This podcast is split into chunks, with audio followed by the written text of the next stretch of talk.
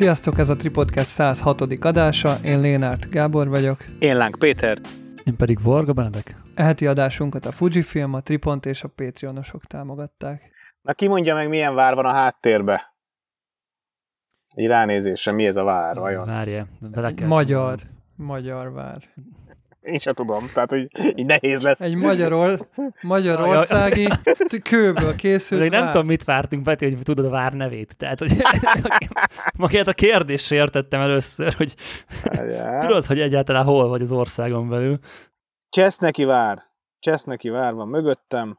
Egyéb, egy, egyébként gyanús volt, hogy az... Erre tippeltem volna, hogyha... És a szerelmesek muszáj lett volna, amit mondanom. És mutatok még egy érdekességet. Nem tudom, láttatok-e már elszakadt gumi.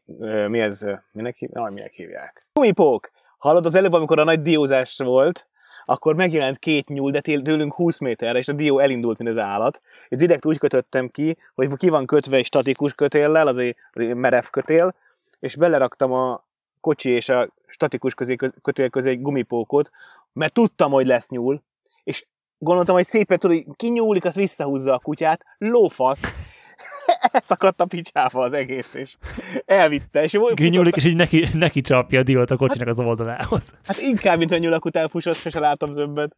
Na most ki van kötve statikus kötéllel, úgyhogy most nagyot fog nyakkanni, hogyha a nyulak után megy. Így, így járt. Ja. Nincs rajta erteg? Van, de a erdőben, ha csak nincs iPhone-ja nyug... az kell egy... az egyének, a, nyulaknak. A szarvasoknak, meg a nyulaknak, akkor cseszhetem kb.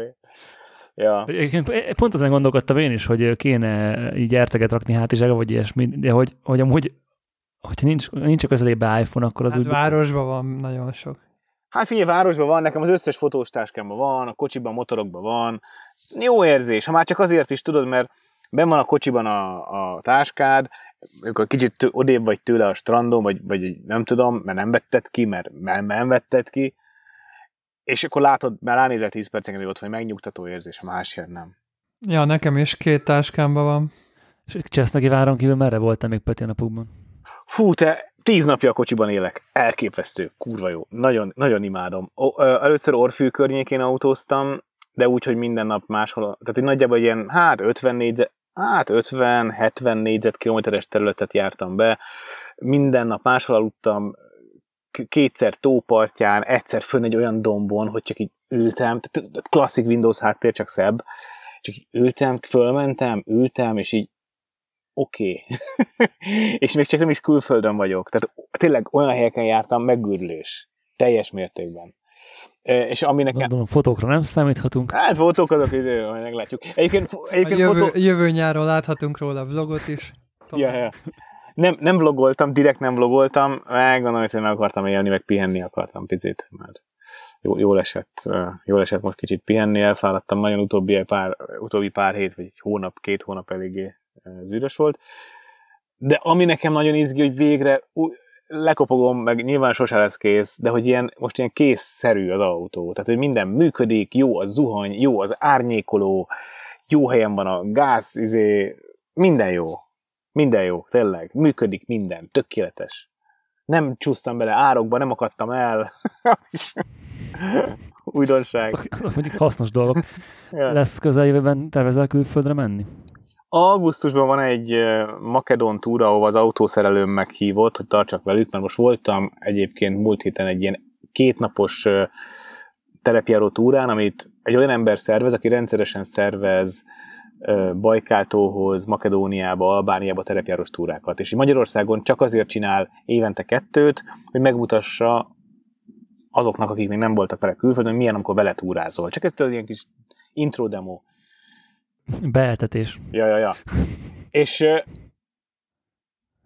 és eszelősen jó volt, nagyon élveztem. Egy kicsit gyors volt, aha. Egy kicsit gyors volt a tempó, mert nyilván ő ismerte a tájat, mi nem annyira, jobb, többet gyönyörködtem volna, ez nem annyira tetszett, de lehet, hogy elmegyünk Makedóniába, majd ezt, ezen még agyalok, de hát én elsősorban igazából a Balkánra vágyom, úgyhogy lehet, hogy skippelem ezt, ezt az össznépi dolgot, mert amikor elmegyek így valahova, akkor jobban élvezem azt, hogy egyedül vagyok igazából, mint sem, hogy... Egyedül vagy. Aha, ez, ez nagyon jó. Nagyon dióval, annyi, és, és a kapcsolatunkon is annyit épít. Figyelj, egyik este, tudjátok, le, a kocsinak olyan a csomagtartója, hogy egy fele az fölfele hajlik, a fele az lefele.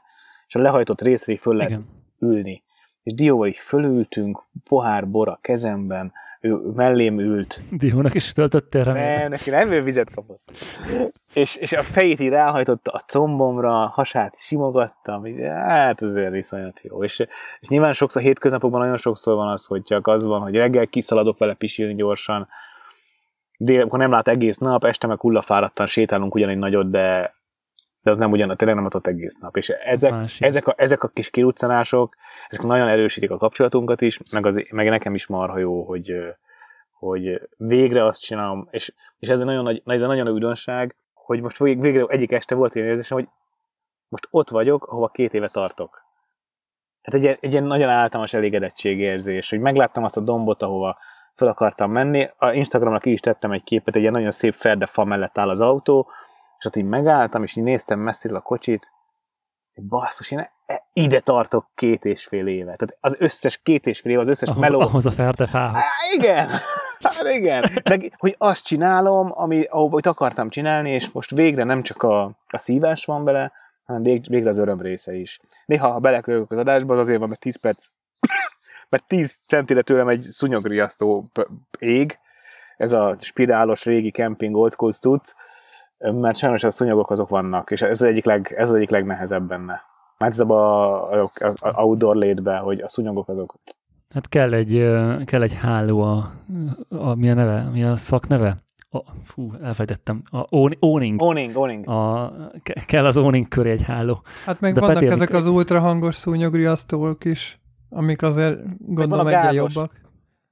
Meg van a gázos igen. is, azt akarom most megvenni, amelyik a gázpalacra tud rárakni, és egy ilyen pici, és lapocskát raksz abba is bele, és az is melegíti igazából, de nincs füstje minden. Nekem, nekünk, nekünk olyan van, ö, amikor kimegyünk, akkor mindig használtam, nem tudom, hogy csak placebo is azért nem voltak szúnyogok, vagy tényleg működik, de eddig jó, jó tapasztalatom van róla. Igen, a jó szúnyogriasztóról nem tudod, hogy működik igazából, mert mert nem tapasztalod hát rossz. Kika- kikapcsolod, és így megjön az összes szúnyog. Aztán bekapcsolod, és így el- elmennek. Na de Peti, mennyire uh, lepődtél meg, amikor megláttad a fejemet a Tripontban az előadásod előtt? Kurvára. Közvetlenül. Nagyon, ne viccelj! Nagyon meglepődtem. Jaj, jaj, jaj. Az kemény, az kemény volt. Ná- nálad, szerint, nálad szerintem csak Csabi lepődött meg jobban. A Csabi meg se ismert. Egy, egy, ilyen, mémet, egy ilyen mémet lehetett volna benne csinálni, így ráköszönök, és így lép, és így néz, tudod, ilyen így. Így gondolkodik. Nem, öt nem... másodperc, így konkrétan láttam az agyába, hogy így rakja össze, hogy ez ki.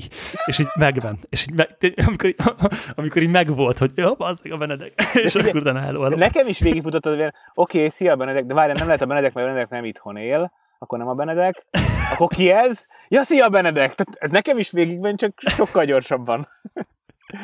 Mert hogy volt egy Canon szakmai nap a Tripontban, amivel igazából az elődás, előző adást szerintem zártuk, vagy legalábbis volt róla szó, ahol az er hatvankettő tapasztalatokról meséltem, mint Nikonos fotós, és hát felkértek... Tapasztalt hogy... Canonos. Igen, igen. Nem, hát ezzel kértek fel, ugye, mert a marketinges csak azt látta, hogy Canonos vagyok, azt nem tudta, hogy mi a backgroundom. A marketinges ugye, ő, ő nem a fotósokat ismeri annyira, hanem ő a marketingért felel, felel a Tripontban. És akkor felvilágosítottam arról, hogy figyelj, három hete vettem a kamerát. Egyébként szerintem ilyen szempontból ö, még azt mondom, hogy ez egy jó marketing húzás is volt, ha ez tudatos volt, mert hogy nyilván nem véletlenül váltottál Nikonról. És hogy ö, tök, tök sok olyan összehasonlítói, vagy ilyen összehasonlítható dolgok hangzottak el, amik amiket egy Canon fotós nem tapasztal meg, hogyha tizenöt éve Canonnal fotózik. Tehát nem tudja, hogy mit hagyna ott ezért a rendszerért. Ö, és hogy szerintem ilyen szempontból tök jó volt. Meg hát itt is muszáj gratulálnom Peti az előadáshoz, mert szerintem nagyon jó volt. Tehát, hogy így nem, volt, nem, nem hallottad Gábor, vagy nem tudom, hogy csináltál róla a videót, hogy bárhol lesz. Ezért meséljétek el, hogy mitől volt jó. Annyira ilyen jól, ilyen, ilyen full flow-ba beszélt a Peti, és hogy így volt struktúrája, így ezt nem nyilván, ez, ez, már ettől meglepődtem, tehát hogy nem egy ilyen csapongó előadás volt. Hát nagyon készült, nagyon készült rá. Hát előző előtte. Este még épp akkor azt mondta, hogy hát össze kell szednem pár képet, de hát már most nagyon késő, ha hagyjuk. De összeszedtem. Hát voltak, volt prezentáció. Viccet félretéve. Volt, volt prezentáció. Fullos prezentáció volt. Ö, különféle anyagok voltak bemutatva, tehát volt portré, volt olyan, ez a volt stúdióportré, volt kültéri portré, volt esemény, volt ugye a, a az étterem fotók, amit ugye ki is emelte, hogy ott, ott hogy fotózol, és ugye az is egy, az, az egy nagyon ö, is jó intenzív volt. Környezet. Egyen. Igen, és szerintem fullos volt, komolyan, és hogy ö, tök jó volt hallani. Utána mondta, mondta utána nekem a Csabi, hogy hát akkor már én következek, mert ugye Gáborral is már le van fixelve egy ilyen előadás ö, Szegeden valamikor, nem tudom pontosan mikor lesz. Talán, Gábor. július huszadika elvileg. Igen. Igen. Ha, nem, ha nem megyünk máshova fotózni. Ha nem jön közben munka. Igen. Igen. Igen. Tehát lehet, hogy hogyha Szeged környékén laktok, akkor menjetek el Gábor előadását meghallgatni. Én, mint uh, Canontól legtávolabb álló fotós is tök, tökre élveztem. És mondta Csabi, hogy hát akkor már csak én következek ugye a hármasból. Erre mondtam neki, hogy uh, hát hogyha megszerzitek a Leicát, uh, mint, elad, mint forgalmazott márkát, akkor azonnal nagyon szívesen megyek. És erre Balázs csak annyit mondott, hogy hát fézvanunk van. Úgyhogy uh, lehet, hogy a fézvárók előadást tartalom, nem, nem tudjuk. Benedek, te a Peak Designról könnyen tudnál, mert a Peak Design termékekben eléggé otthon vagy, és mindent megvásárolsz, amit csak lehet. Ja, megjött ma a képzelt, Peti, nem tudom, hogy láttad az adás előtt, uh, mutogattam Gábornak, megjött a Micro Clutch. Markolat, ma. a, a markolatos cucc. Igen.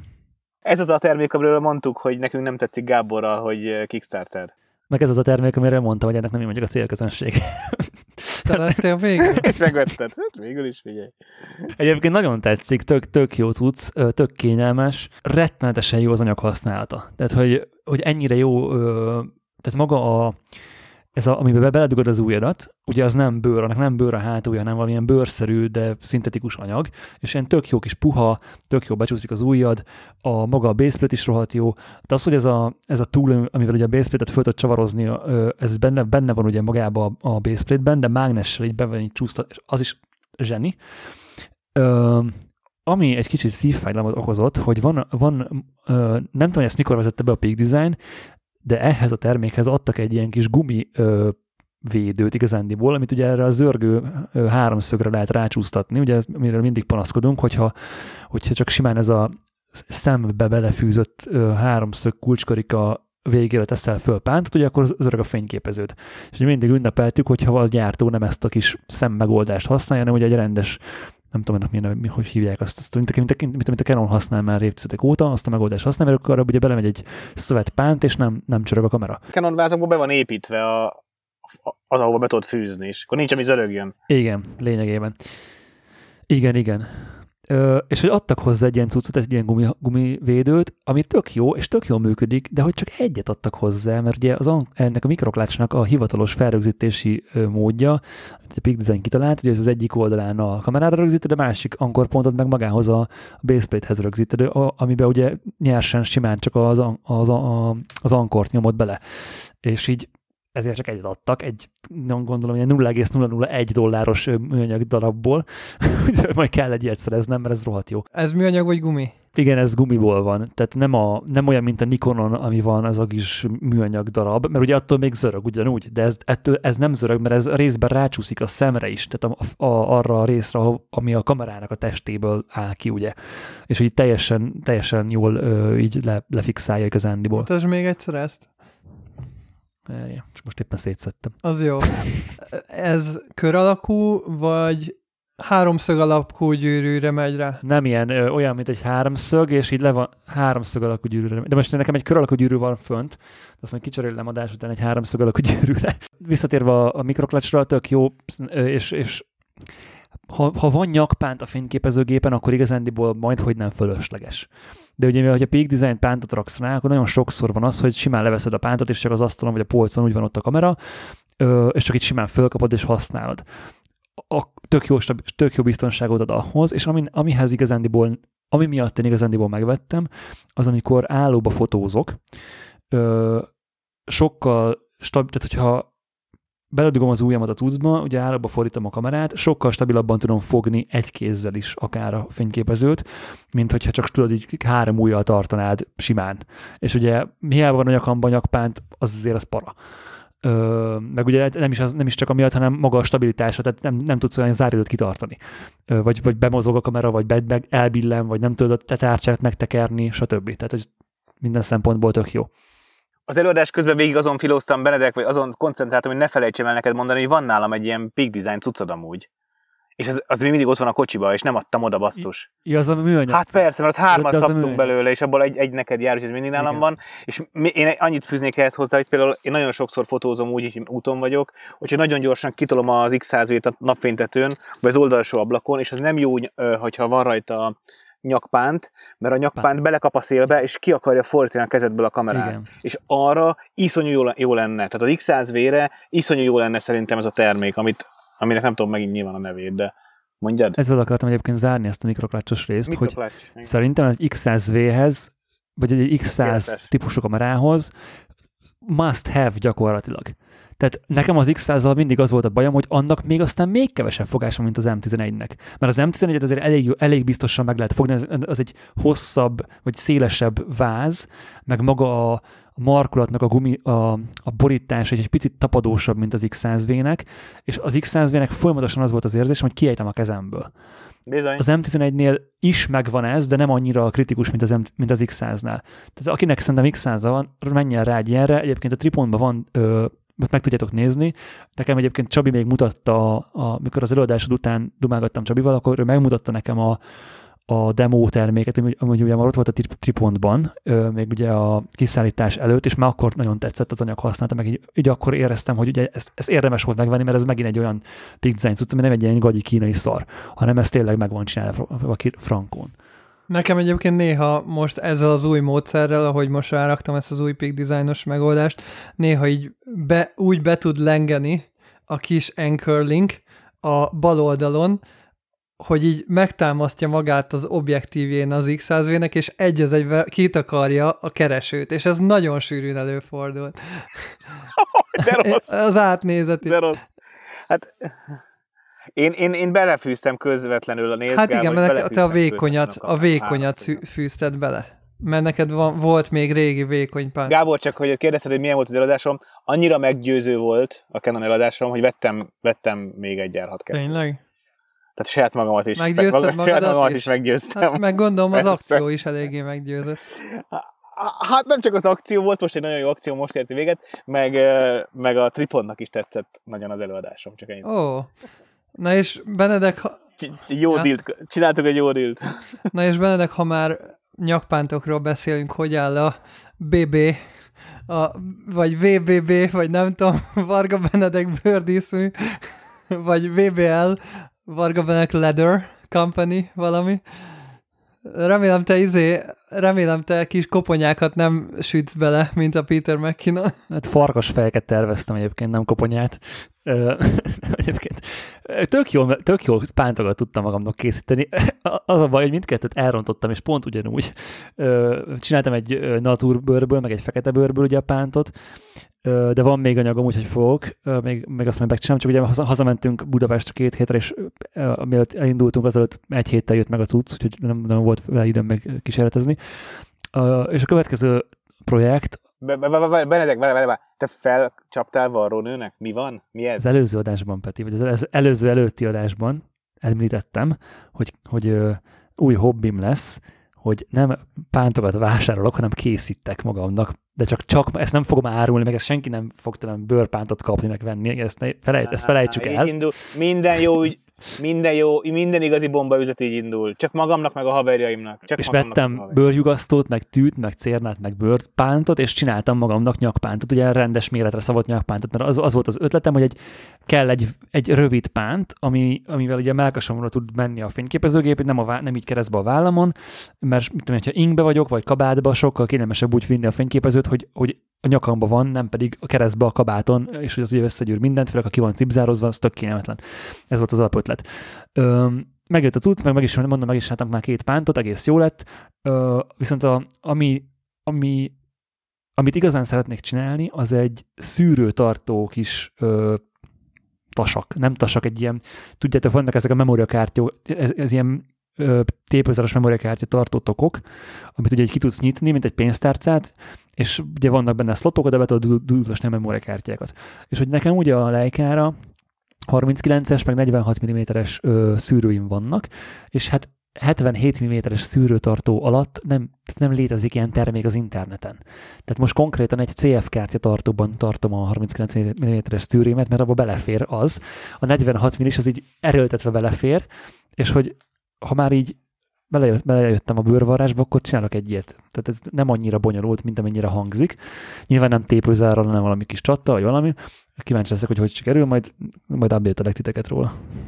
Amúgy a filterholdert majd én is lehet, hogy veszek, mert most, hogy így mondod, nekem is van ugye a Tiffen, van a Polár, meg van, hát van még két csillagszűrőm is, és akkor így négy szűrőt így tök jó lenne, mert most benne van a táskában a négy szűrő, de mindegyik a saját kis dobozában, ami tök sok helyet foglal. Ez nem jó. Meg az tök macera. Ne- Viszont úgy ugye... vannak betéve... Nagyon macera. Ja. Igen.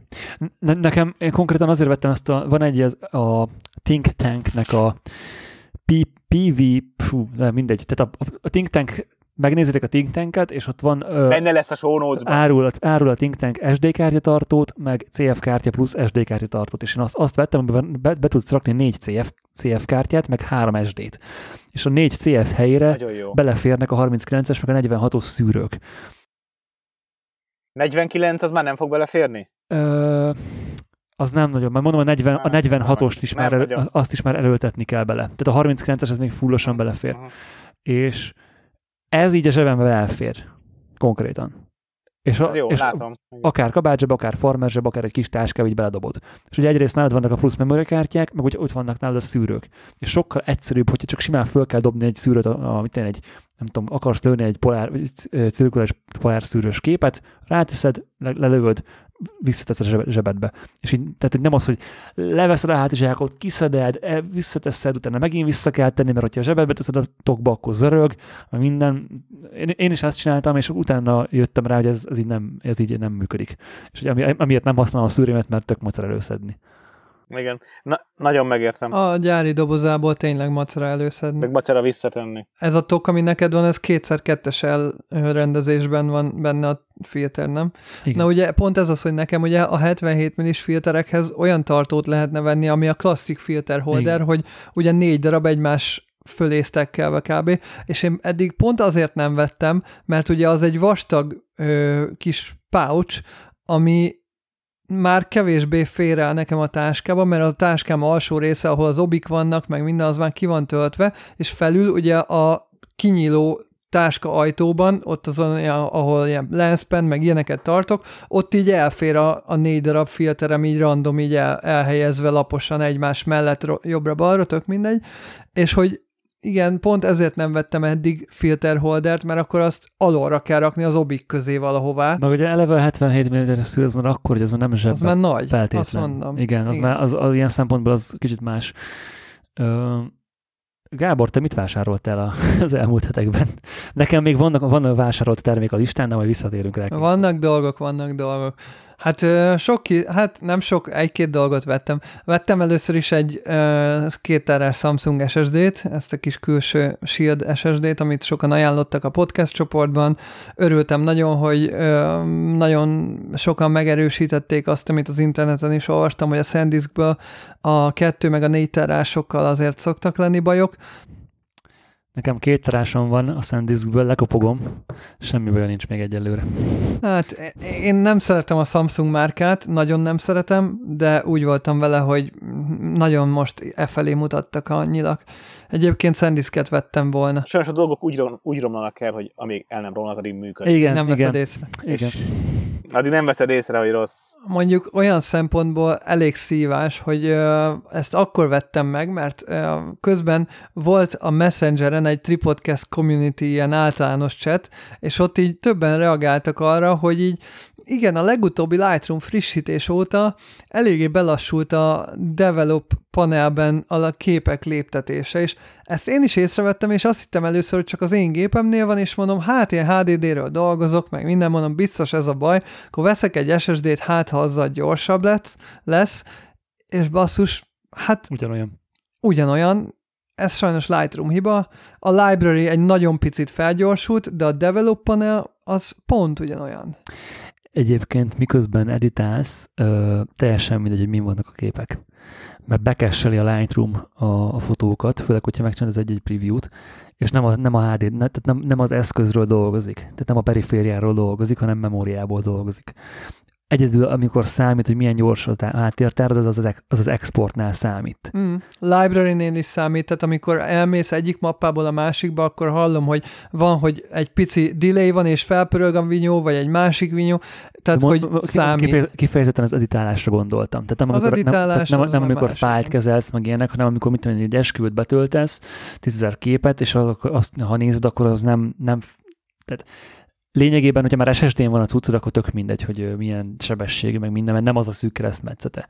Tehát például, ha, ha csak fotótárolásra akarsz es es dét használni, akkor tök fölösleges megvenni az ilyen két gigabyte per szekes es es déket, rohadt drágán, mert nem használja ki a Lightroom, nem tudja ki használni. Én nem használni. Fotótárolásra akartam venni, mármint, hogy így ö, én azt gondoltam, hogy ezen dolgozok, mert hát, ha gyorsabb, tárolni úgy, úgy, teljesen, úgy, tehát nem úgy, itt archiválom. Úgy értettem a tárolást, hogy ha, ha bocs, akkor úgy fogalmazok, hogy a fotó, ha fotószerkesztés, tehát ha fotós vagy, és nincs videót, vagy nem vágsz videót es es déről, akkor fölösleges ilyen két, két gigabyte per szekes es es déket venni, bőven meg az, az ezres, meg az ötszázas.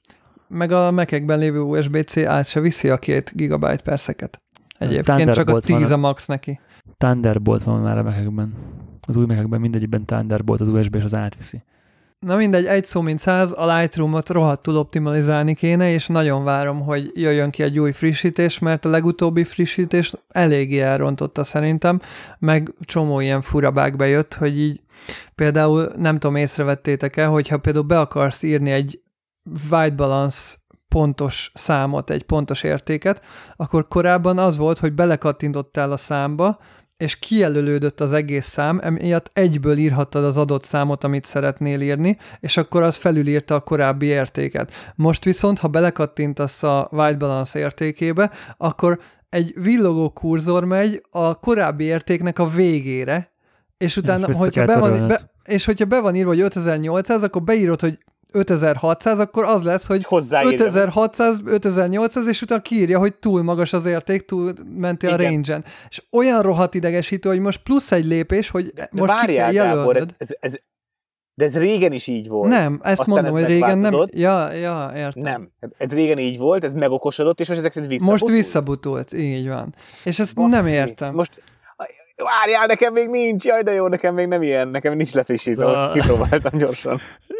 Egyébként kellene csinálnunk egy ilyen rovatot, hogy mik azok a dolgok, amik csak minket idegesítenek a világon, és senki mást nem. És, nem, nem, és nem, ilyen... csak Gábor. Nem, hallod. Hát ez a csörgő, csörgő kamerapánt, és ki kell jelölni a Lightroom-on a bé bé számot. Vigyél, azért, egyébként ha felmész a, az Adobe-nak a Creative Cloud fórumára, meg a, ott a Lightroom-nak a különböző. Hát ugye az Adobe-nak a weboldalán vannak ilyen ö, problém riportok, meg olyan ö, fórumok, ahol lehet panaszkodni, meg lehet feature-öket kérni, és ott azért elég vastagon megy a diskurzus. Egyébként ö, meg ilyen quick fix, hogy duplán, ha belekattintasz, akkor egyből kijelöli a szöveget. Tehát, hogy, hogy ha belekattintasz bármilyen ö, textfieldbe duplán, akkor ugye ki fogja jelölni a szöveget, és akkor írhatod. Uh, hát ja. ja.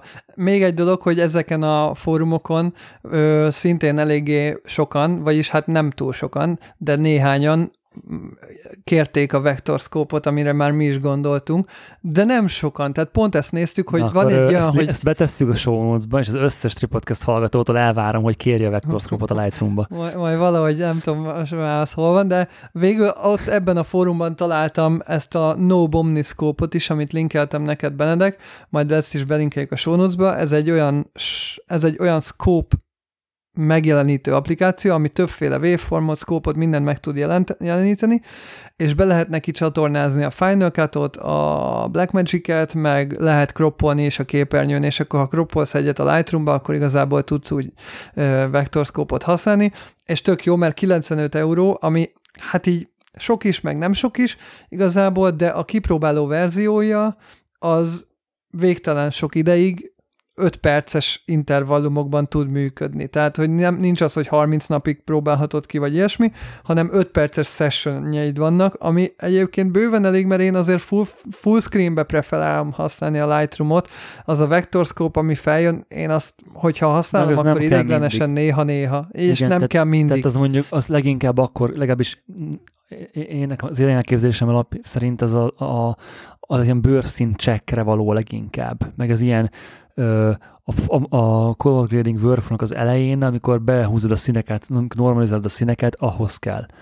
És utána már nem azon, nem feltétlen azon dolgozol annyira, vagy azt nem, nem feltétlen azt nézed annyira, úgyhogy szerintem ez, ez is, nem, nem próbáltam még ki, de majd ránézek én is, hogy, hogy ezzel mizu. Igen, igen, meg hát nyilván azért szkópok alapján lehet húzni a színeket, de végsősorban úgyis a szemed dönt róla, tehát hogy ilyen szempontból nem biztos, hogy megéri a kilencvenöt eurót. Amit még vásároltam, az pedig, hát én is kihasználtam egy Canonos akciót, és vettem egy Obit, de azt az Obit, amit múltkor mondtam, egy ötvenegy nyolc es té em-et, yeah. És hát ezen az áron nem tudtam otthagyni, úgy voltam vele, hogy kell nekem egy kicsi kompakt Obi az, az R-hez, és bár volt a negyven millis penkékem adapterrel, de megérte az ötvenest megvenni, mert tök jó a balansza, tehát az adapter eleve egy fém nagy ring, ami által picit nehezebb azért a negyven millis obival az R, és így húzza kicsit arra az obi felé, viszont az ötvenegy nyolcas annyira könnyű, olyan jó az egyensúlya így a váznak, hogy így tök jól használható, és múltkor mutattam Petinek, hogy a negyven millis obinak az es té em motorja, hogy milyen gyors vagy lassú, és azt mondta, hogy fú, hát ez nagyon lassú, és nagyon örül, hogy nem es té em sort vett, de a, ezeknek az er ef es té em obiknak sokkal gyorsabb a fókusza, majd legközebb, ha találkozunk, Peti, kipróbálod, és akkor meg, vagy összehasonlítjuk a, az egy kettes el es tízszer annyiba kerülő obihoz képest, de én most így elsőre azt mondom, hogy elégedett vagyok vele. Nyilván egyébként tök éles. ötven, meg minden... Az ötvenest, azt, ötvenest mindenképpen egy kettes vettem volna meg. Jó, azt é, persze tudom, nyilván. Jó. A, a nyolcvanötös volt igazából, amin, amin, amin filóztam. Igen, mert ott a, van képstabi is, meg jobb a ö, közelpont is. Igen, meg a nyolcvanötnél szerintem nincs szükség annyira az egy kettőre, mint ötvennél. Tehát kisebb a gyújtótáv, ezért kevésbé mos. Rendszeresen fotózok olyan témát ötvenesre, amin sok dolog van, tehát ott praktikusabb szerintem. Hát igen. A, az ötvenes. Az egy kettes, az fény, fényerő. Az az, az az érzésem. Igen, de a nyolcvanöt ef kettőnek meg megint nagyon más a hatása, tehát sokkal három dé-bb az egy kettes belőle. Igen, viszont ott a méret is, tehát hogy a, a méret az ötvenes, ötvenegy kettő nem olyan extrém nagy, a nyolcvanöt egy kettő meg megint a, a méretével sajnos. Igen. Az ötvenegy kettő az nem. Az baráti, hát, de figyelj, Peti, az, az, ugye az, az tök baráti. Az előadásod közben, ugye ez az, ez az objektív volt a gépeden, és ugye többször elhangzott, hogy a nyolcvanöt egy kettő az ilyen tök nagyobbi.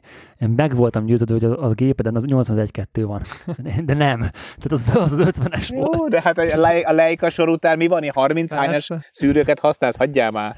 Persze, érthető, értelek, értelek, értelek. Igen, igen, hát ahhoz képest nyilván nagy. És hogy egyébként az az igazság, hogy én nagyon örülök, hogy nem váltottam le natív er ef sorra a Sigmákat, mert azért a rajzolatban ott van azért az a régi egy nyolcas kromatikus aberráció, meg látság, meg minden, de olyan obinak, ami például van az a kis Lower Pro hard case-em. Abba belefér most markolat nélkül az e o es R, a kis ötvenessel, a nyolcvanötössel, és mellé még befér az iksz száz vé is, tehát van két vázam, harmincöt, ötven, nyolcvanöt a kis hard case-be. Hát az mekkora király így. Az nagyon jó. És ezt egybe be tenni a hátizsákba, és tudsz. És ezt egybe bármibe bele tudom tenni. Szóval ilyen szempontból ilyen utazós mini setupnak úgy voltam vele, hogy ezért az árért ezt nagyon megérte így akciósan megvenni ezt az ötvenest. Ez jó. És akkor így ez, ez most arra is jó, hogyha esetleg valamikor így magammal akarok vinni everyday kamerát, akkor az volt a feltételezésem, hogy inkább megveszem most ezt, mint a telekonvertert az iksz száz vé-re, és akkor ha olyan, akkor ezt rakom be a táskába, mert mégiscsak full frame, és akkor ott van tényleg ötvenes, meg az egy nyolc, azért mégiscsak tök jó.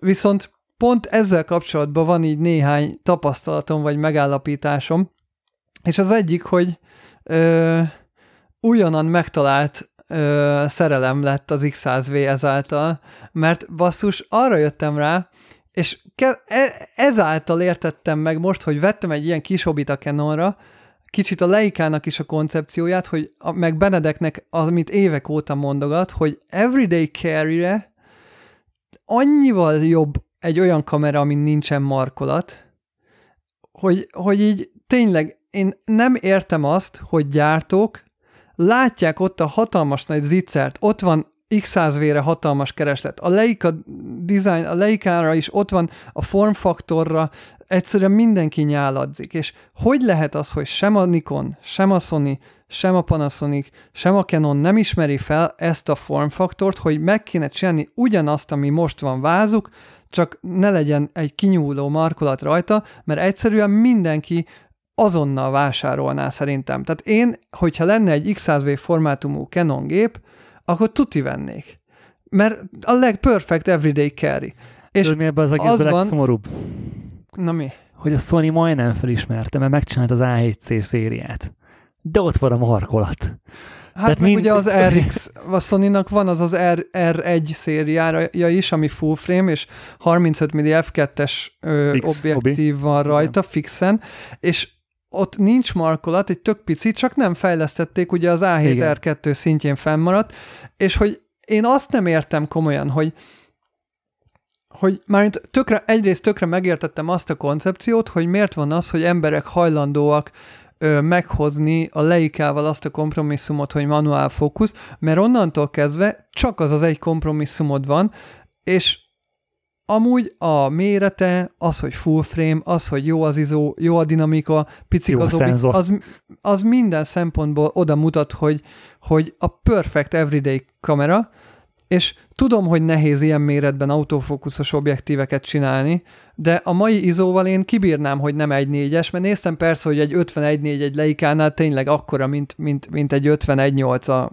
a Canonnál, de nekem tök elég az ötven egy nyolc, és azért R bajonettes vázat is lehet vékonyra csinálni, erre bizonyíték az er pé például, és hogy nem értem, hogy miért nem tudunk oda eljutni, és a Fujinál, ja, és azt néztem, hogy ráadásul a Fujinál iksz e négynek a gyártását beszüntették, az X száz V-nek meg gyakorlatilag nem lehet ö, rá rendelést leadni már a bé en négynél sem, ö, gyártják, de nincsen ö, fel, feliratkozni már várólistára kb. Nem lehet, mert akkora nagy várólista van. És hogy gyakorlatilag, mint a cukrot úgy veszik ezeket a gépeket, és nem értem, hogy a Fuji is miért nem képes többet, vagy, vagy miért nem képes ö, ö, akár a piac szempontból is rámenni arra, hogy szerintem ez egy nagy ö, piaci rés. A három-négyszázezer forintos kis, kompakt, jó minőségű kamera, az szerintem most már egy piaci rés lett. És az iksz e négy ezt így betöltötte kb., az er pé is betöltötte, és ez, ezt én nem értem, hogy miért nem tudnak erre rámenni jobban a gyártók. Szegény nagybátyám megkérdezte a minap, hogy jaj, de szép ez a, ez a Fuji kamera, hogy ú, ő is szeretne egy ilyet, mert most voltak, hogy annyi, anyu, anyukámmal voltak New Yorkba, és hogy annyira, hát nem volt olyan jó élmény a mobiltelefonnal fotózni. Tök jó képeket csinál, de nem volt jó élmény fotózni. Hogy, hogy régen nagyon sokat járt a világba. Én egyébként tőle kaptam el ezt az utazásvét, a lakóautózós szerelmet, mert tizen, a fasz, tizen, hat-hét éves voltam, akkor a trans, té kettes Volkswagen transporterével elvitt minket tábor tűnezni, kempingezni többször. Na és ő kérdezte, hogy ú, egy ilyen kamerát szeretne, ilyen százezer körül venne, vagy ötven százezer. És mondta, hogy hát haver, nem. Aksit, mag, aksit, aksit, aksit tudsz venni. Hát épp ezt mondtam neki, egy aksi, meg egy memóriakártya, az az ötven ezer. Igen, igen, csak ö, tényleg oda jutunk, hogy a pro gépek felé megy jobban a fejlesztés, az egymilliós gépek igen, felé. Hát persze, mert igen, igen. De az az igazságával, tehát most figyelj, tudom, hogy a... többször elhangzott már tőletek, főleg Petitől, hogy az em tizenegy ez egy hobbigép. Ö, Lé- igen. Nem, nem, nem, Gábortól angoltad többször szerintem. Nem, mind, tök mindegy, mindkét, volt, volt erről szó az adásban. Ö, és ha, ha megnézed, ha elfelejtjük azt az egy tényt, hogy manuál fókuszos, és, és képminőséget nézel, egy iksz e négy habokba sincs egy ilyen, ilyen cucchoz képest. De tehát igen, de ez pont ezt mondom, tehát, hogy, hogy a formfaktor a lényeg, tehát hogy tízszer annyiba kerül a Leica, oké, okay, meg is van a tízszeres performance, vagy nem tudom, sokszoros, de nagyon sok embernek elég az iksz e négy, de nem árul iksz e négy kategóriás, meg formfaktorú gépet sem a Nikon, sem a Sony, sem a Canon, és ezzel szerintem piacot buknak. Egyébként ugye a Nikonnál ott van az é ef cé, ami igaz, hogy á pé es cé, de azon például nincs markolat alapba. És ugye most lett hozzá, a, van tizenhat milli, de a kereső meg kitudorodik, az ugyanúgy bé. Igen, nem, te, tehát nem, nem teljesen jó a dolog, mert ugye akkor, akkor az igazi, hogyha oldatlan a keresője. Ö, de hogy a Nikonnál még, még így csak-csak így el lehet azt adni annak, de tényleg egyébként tökre igazad van, én nem értem, hogy, és, és még nem is kell, hogy a És, és még nem is vár, várnám el egyébként a Canontól vagy a Sonytól, hogy a, az ilyen nagyon belépő szintet lője meg, mert szerintem lennének olyan profik, vagy olyan, olyan fotósok, akik nem, vagy akár mondjuk tartalomgyártók, vagy, vagy utazó fotósok, vagy ilyen adventure fotósok. Az ezer eurós ár simán beleférne, persze, szerintem. Egy, akik, akik röhögve kifejezetnének ezerötszáz eurót egy ilyen gépért, és használnák a profi szettjük mellé. Így van. Sőt, még, még csak full frame-nek se kell lennie. Az á pé es cé szériai... Kell, kell. Mm, az iksz száz vé sem full frame, és tök jó. Tök jó. Egyébként tök jó. Ha cserélhető objektívről van szó, szerintem kell a full frame egyszerűen. Hát egyébként én, a nem, én nem cserélhetőbe is megvenném a... a tehát a, én nem cserélhetőbe is, eh, hogy mondjam, egy nagyon pici plusz méretet talán beáldoznék az iksz száz esetében, hogy full frame-en, úgyhogy fix, fix, aha. harmincöt milli. A képminőség oltárán.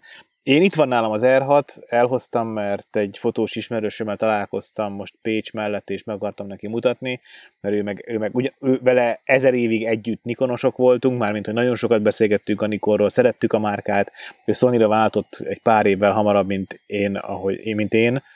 Tehát ő hamar, hamarabb hagyta ott a Nikont, és meg akartam neki mutatni az er hatot, és itt van nálam, de elő nem vettem. Egy képet nem készítettem bele.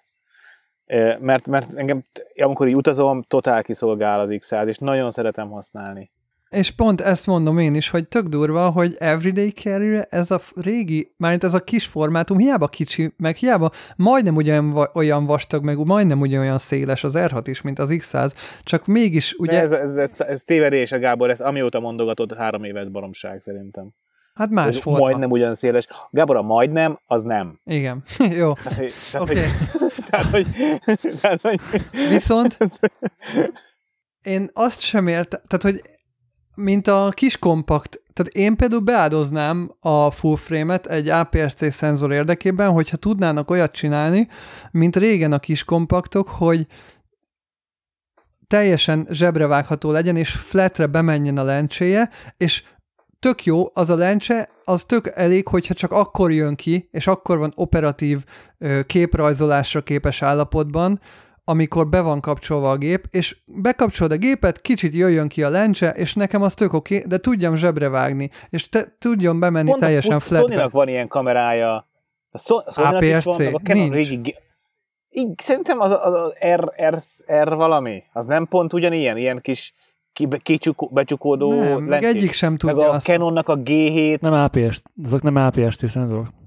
Hát lehet, hogy a gé hét az, meg egyébként nyilván ott a Ricoh gé er is, de egyik sem az a szint, amit mondjuk, tehát a gé hétben azt hiszem nem fix lencse van, a Ricohban fix lencse van, de huszonnyolc milli, az megint nem gagyi, sőt tizennyolc milli, ugye, és akkor huszonnyolc igen, lesz belőle. Szóval, hogy én azt mondanám, hogy egy kis kompakt, ha a most a termékfejlesztések mondjuk elindultak azért, mert látták az iksz száz vé-nek a sikerét, akkor az nagyon jó lenne, hogyha látták volna és felismernék a gyártók az iksz száz vé-re való igényt, hogy hát igen, lehet, hogy kéne nekünk is valami hasonlót csinálni, és lehet, hogy nem lenne rossz mondjuk egy nem tudom, er száz vagy er ötvennek az á pé es cé tudásával csinálni egy fix obis kisméretű Canon vázat, Vagy, vagy esetleg a Sonynál is az összes kisméretű váz is tudja már azt az autofókuszt, amit a nagyok, és akkor ott is kicsit megcsinálni azt, hogy pici legyen,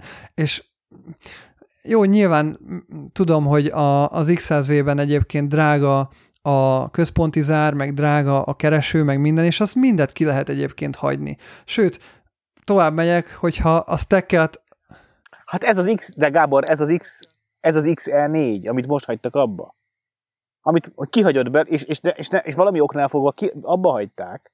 Hát mert lehet, hát, hogy a következő, vagy az iksz száz vé-nek a gyártásához hát, kell a kapacitás, nem hát, tudjuk. Hát a fene tudja, ezzel ezt nem találgatni tudunk ezen igen. Nyilván. Igen. Én egyszerűen csak azt látom, hogy az iksz száz vét nem akarták kanibalizálni. Én is, arra, én is arra gondolok. Lehet, viszont... Ne legyen belső konkurencia. Viszont egy Canon, vagy egy Nikon, akinek szerintem azért még mindig nagyobb, vagy egy Sony, akinek hatalmas kapacitása van egy Fujihoz képest a kameradivízióban, ő nekik azért, hogyha ezt a piacot felismernék, szerintem tudnának vele tarolni.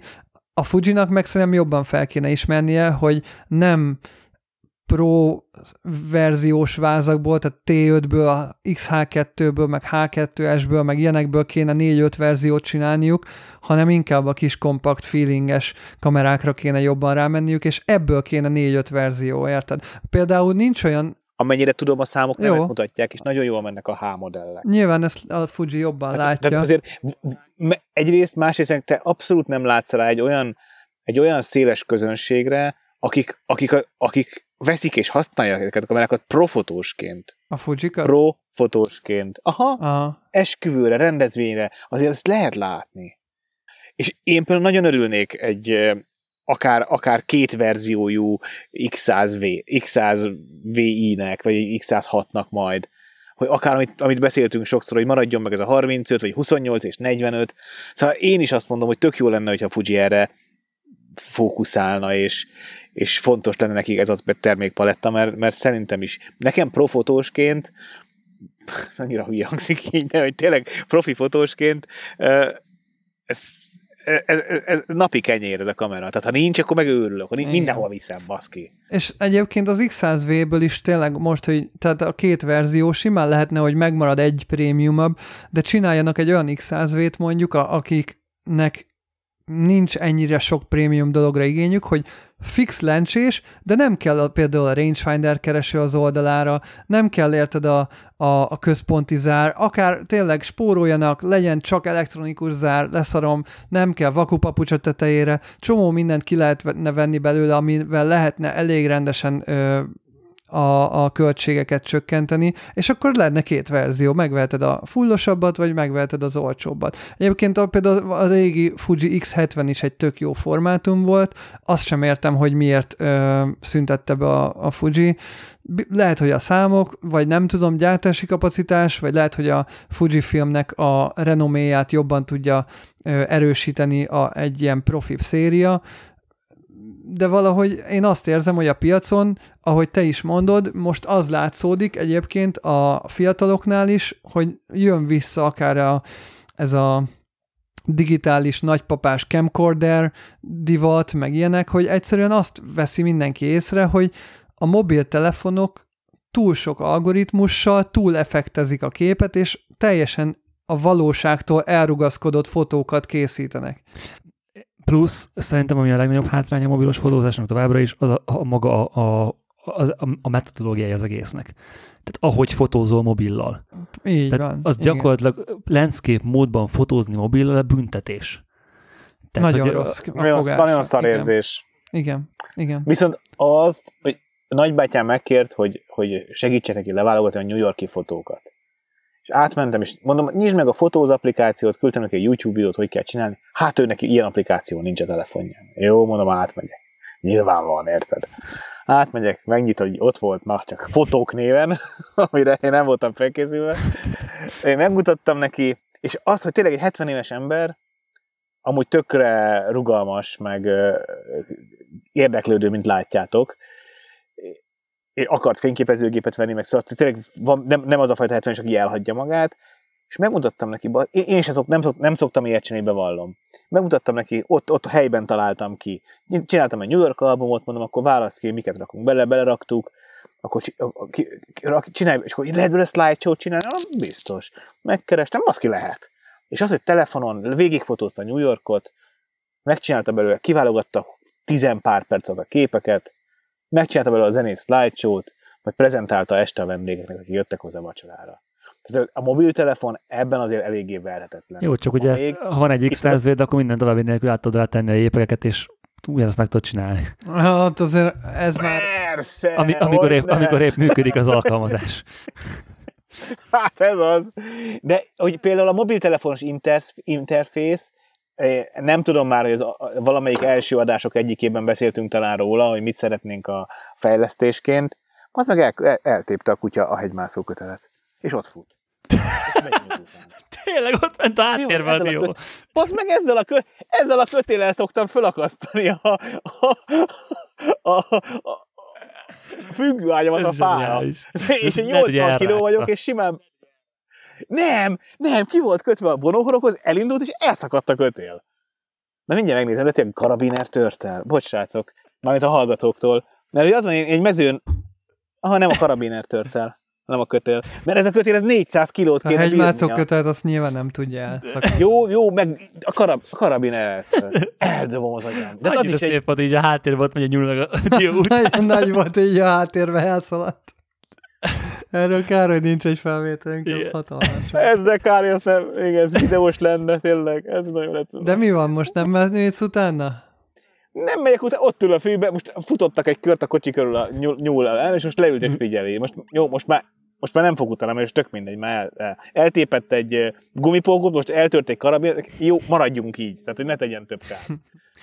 Na, jó, szóval ott tartottunk, hogy... Mi volt a téma? Ott tartottunk, hogy egyébként volt egy bizonyos trend, és az még mindig azért tart, hogy nagyon sok fiatal megveszi akár ilyen régi, olcsó, kis kompakt digitális gépeket azért, mert kézzel foghatóbb az, hogy azt az Expo gombot, azt megnyomod, nem egy érintőképernyőn teszed meg. Hát de ezt magyarázom neked. Nem, mióta ott tartottunk, hogy te neked? A telefont mondtad, hogy sok fiatal a telefonnak nem, az előnyét használja nem, ki. Nem, nem, nem, nem, hanem, hogy, hogy nagyon felhasználóbarát a telefon. És ennyi. Nagyon felhasználóbarát, csak sajnos rossz használni. Rossz és használni. Emlékszem, az első, pod, első podcastben, beszél, val, első podcastek egyikében beszéltünk még, még a tényleg ötödik-hatodik adás környékén, hogy fotóz-e, fotózunk-e modul, még a bemutatkozás idején. Kifotóz mobillal, és én mondtam nektek, hogy utálom, nem szeretem használni. Nem jó. És ti is, melyikőtök mondta, nem jó élmény. A, a markolatot próbáltatok már? A Gary Williams, vagy milyen Williams? Greg Williams. Hirdeti állandóan. De semmi értelme. Minek? Tehát, hogy ráteszek egy markolatot, akkor pont ugyanolyan vastag lesz a mobiltelefonom, mint... Ugye az ilyen mobilos markolatokkal van a small rignek is, meg ilyesmi, azzal ugye a mobiltelefon pont azt a lényegét veszti el, hogy vékonyan ott van a zsebedben mindig. Mert ugye pont olyan vastag lesz, mint bármilyen kamera, amit meg nem tudsz a zsebedbe elrakni. De nem lesz pont olyan vastag, olyan, olyan, olyan meresen kened el a valóságok részleteit. De, vastag lesz. Hát olyan va- az... Nem, de, de nem lesz olyan vastag, egy picit vastagabb lesz, de nem lesz még iksz száz vé vastag se. Most te azt mondod, ha rárakom a Expo... Abban igaza van a Gábornak, hogy nem lesz zsebesz, tehát nem tudod zsebre tenni utána. A mobil lényegét veszi el. De az se igaz, most azt mondja, hogy olyan vastag, mint iksz száz vé. Az iksz száz vé meg olyan, azt mondja, hogy olyan vastag, mint egy er hat, akkor ha ezt összehozzuk, akkor az er hat olyan vastag, mint a mobiltelefon markolata. Ez jó, se igaz. Peti, vedd meg, és kössünk egy fogadás, hogy egy év múlva a tetőtéri szobában egy dobozban lesz-e, vagy nem. Nem, nem, nem, nem fotózom mobillal. Az, nyilván jó lenne valamilyen alternatív, hogy jobb legyen. Én, legyen inkább már az, amit a Tesla csinál, hogy megjelent az autókban Mobiltele- megjelent az autókban a mobiltelefon analógiára működő menürendszer, mondjuk a Teslában szerintem pont nem jó, mert ott rá kell nézed a kijelzőre, hogy tudj valamit állítani, tehát fizikai gombok szerintem egy autóban szerencsésebbek, de a, de a kamerákban igazán már megjelentne ez a, ez a u i. Igen. Ez, az, ez a u i, ugye? Az a felület, amin keresztül kezeljük az eszközt. Amelyik kameragyártó majd megmeri lépni, hogy akár csak a photo editing rész, az egy kicsit ilyen iPhone-osabb, és intuitívabb, és jól működő, egyszerűbb, az szerintem nagyon nagyot fog menni az ilyen hobbi, meg nyaralós kamerák, mondom én, de hát... Közben, miközben ezt mondtad, az jutott eszembe, hogy szerintem ennek ott van a korlátja, hogy a fényképezőt nem tud úgy a kezedbe fogni, mint a kamerát, a, mint a mobiltelefont. Tehát nem... De. Nem, tehát, tehát így, ja. így nem tudod, tehát ja, így nem ja. tudsz, tehát most, hogy, tehát most mutatom a srácoknak a kép hogy így megpróbáltam így álló. Nem, én nem szeretnék editálni a kamerám kijelzőjén, tehát igazából... Nem, amikor Leicát is tudod fogni. Az X százat pont tudod, de nem editálni, Gábor, csak, csak ki, kiválasztani a képeket, belerakni egy mappába, és az a mappát úgy megosztani a számítógépemmel, hogy az működve átmegy, nem pedig ilyen szerencsétlenkedve, ahogy most. Igen, vagy akár Insta-sztorizni pont jó lenne. Igen. Apropó, letöltöttem a Canon applikációt, ma fot- ja, fotóztam a Canonnal, bocs, előbb azt mondtam, hogy nem. Oda fölmentem Tihanyba a hegyre, és megnéztem a kékszalag startját, mert pont ott jártam. És a, nyilván X százzal is lőttem két képet, de aztán elmondom kicsit, hogy tele jobb lenne, és nagyon nagy tele, hát nyolcvanöt milli, de mindegy, jobb lett így a kép azért, és lőttem kettőt a Canonnal, és akkor gyorsan átricsültem a mobilomra, tök jó, nagyon gyorsan működik a Canon app. Tök jó, intuitív, tök jól működik. Hát igen, az, az jól működik. Tudom, hogy hallgatóink tömegét fog érinteni ez az információ, de a Leica alkalmazás is zseniális. Tehát most, használjátok is. Bátran. Most, amikor otthon voltam, nem vittem hozzá ö, laptopot, és a céges, képzeljétek el, a céges laptopomnál le vannak tiltva a perifériák. Tehát nem, hiába dugom bele a, a, a bármit, ö, magát az eszközt kell az i té-nak engedélyeznie, hogy ezt felismerést tud használni. Ugye miatt mindenféle külső es es dé memóriakártya és a többi bukó. Ö, és azt csináltam, hogy a mobilom rádob, rádobtam a, a RAW fotót, a Leica, letöltöttem a Leica appról a RAW fotót, és rátádrapoztam a fotót a, a laptopra, ö, és ezt azért kellett csinálnom, mert belevetettem magam a, a unalmamban a Resolve-os fotóeditálásba, ami így a, az önszivatásnak így a legmélyebb bugyrai egyike. Később esetleg duválgathatunk erről, hogyha így kíváncsi vagytok. De még vettél el bármit, Gábor? Ö, nem vettem már mást. Ö, néztem, hogy egyébként a huszonnyolc millis obi már kapható, a Pancake obi a Canonra, de a huszonnyolc milli az nem az én látószögem, és pont ezért aztán úgy voltam vele, hogy akkor a kompakt obi az nekem tök jó lesz az ötven, mert nekem az ötven a fő látószögem, és egyébként is azt hiányoltam, tehát az X száz V-nél én sokszor inkább a kompressziót hiányoltam, mint a, mint a, mint a tágulást, viszont csak gyors néhány érdekesség a huszonnyolc millis obiról. Engem nagyon érdekelnek ezek az érdekességek, mert én viszont abszolút megszólítva érzem magam a huszonnyolcas által, mert a tizenöt harmincöt az nagyon nagy, az ilyen szaladgálósnak tökre nagy. Oda egy huszonnyolcas nekem tök jó lenne, ami pici. Ugye ott fölöttem van az ötvenes, nyolcvanötös, és afölé még veszek egy százharmincötöst, ugye két vázzal, az nagyon bombaszett lesz. Ja, ja, ja. Hát az egyik érdekesség az, hogy az ötvenegy nyolcason az oldalán egy olyan kapcsoló van, ami nem az autofókusz és a manuál fókuszt kapcsolja, hanem á ef vagy Control, tehát lehet állítani, hogy autofókusz legyen bekapcsolva, vagy pedig ö, kontrollálhassd az autofókusz, vagyis a fókuszgyűrűvel az izót, bármit, amit beállítasz. És hogyha az á ef kapcsolóra állítod, akkor menüből kell átállítanod az á ef-ből em ef-re, manuál fókuszra az obit, hogyha a fókuszgyűrűt fókuszálásra szeretnéd, nem pedig kontrollra használni.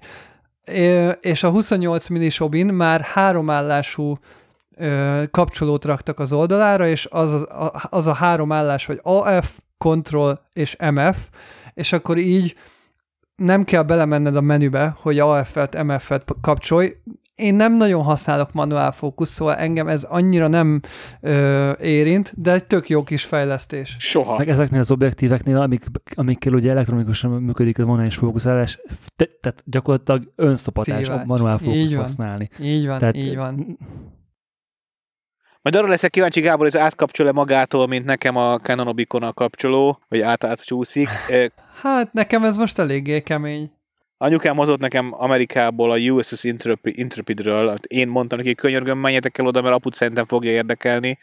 Az a repülőgép hordozó New York partjainál, amin ki van az u es á haditengerészeti kiállítása gyakorlatilag, és, és hozott nekem egy ilyen, tudjátok, az a kis gumikarkötő, ilyen memorial cucc, és azt ráhúztam a nyolcvanötösre, jó csúnya, de... de azóta nem mozdult el a, nem mozdult el a kapcsoló.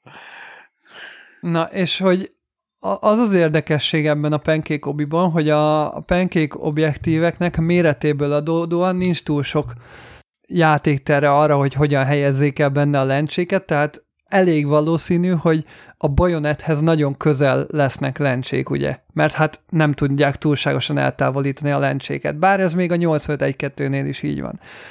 A, volt egy videó, majd belinkeljük a show notes-ba, ahol elmagyarázták, hogy a korábbi negyven milliméteres Pancake objektív azért volt lehetséges dé es el er-re megcsinálni, mert pont ott az a negyven milliméterrel ki tudott jönni az a matek, hogy ö, olyan lencsét tudtak a végébe belerakni a leghátsó lencsének, amivel még olyan szögben ö, érkezett be a fény a szenzorra, ami még nem volt túlságosan éles szög, és emiatt, ö, mert ott ugye ott van a tükör akna, és akkor úgy tudott menni elég jó szögbe a fény, hogy az még úgy pont jól kijött. És hogyha ugyanezt a negyven milliméteres obit ugye közelebb viszed, és erre bajonetre akarod megcsinálni, akkor annyira közel van a bajonethez ugye a szenzorod, hogy olyan pici szögben ér, vagyis hát olyan nagy szögben érkezik meg pontosabban a fény a szenzorra, hogy ott már lapos ö, szögön. Ja, olyan lapos, lapos szögön. Igen, olyan lapos szögben, hogy, hogy ott már nem lenne jó minőségű a kép.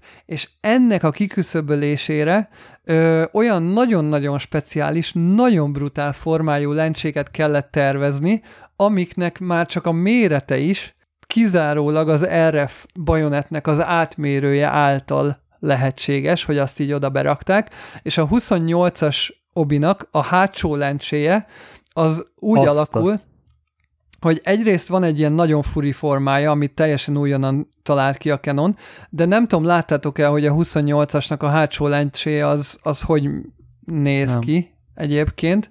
Várj, akkor mindjárt ö, keresek róla egy képet. Nézd meg ezt a képet, Peti, ez elég érdekes. Nézem. Nézem. Na, mutatom, várjál. A, a hátsó lencse tagja pedig a huszonnyolc milliméteres obinak négyzet alakú. Az igen. És tudjátok, miért négyzet alakú?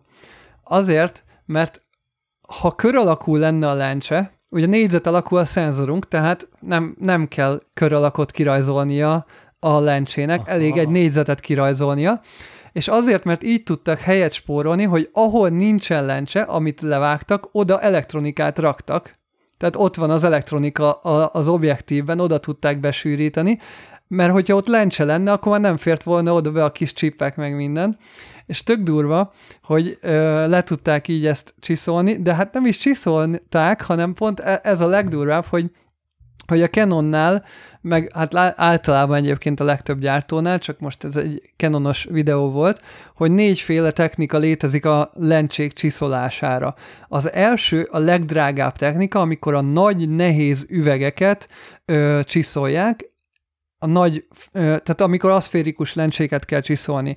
Ilyenkor rendes üveglencséket csiszolnak, fluor lencséket csiszolnak, és ezek mennek bele az el-es obikba.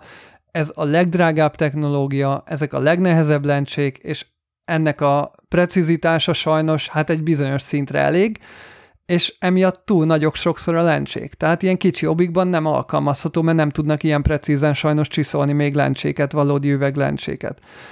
Aztán van egy másik, másik technika, ahol nem a szférikus lencséknek a végére tesznek ilyen szférikus ö, plusz tagokat, ami ö, kicsit így hozzácsatlakozik, és az is még üveg, csak kevésbé kell csiszolni.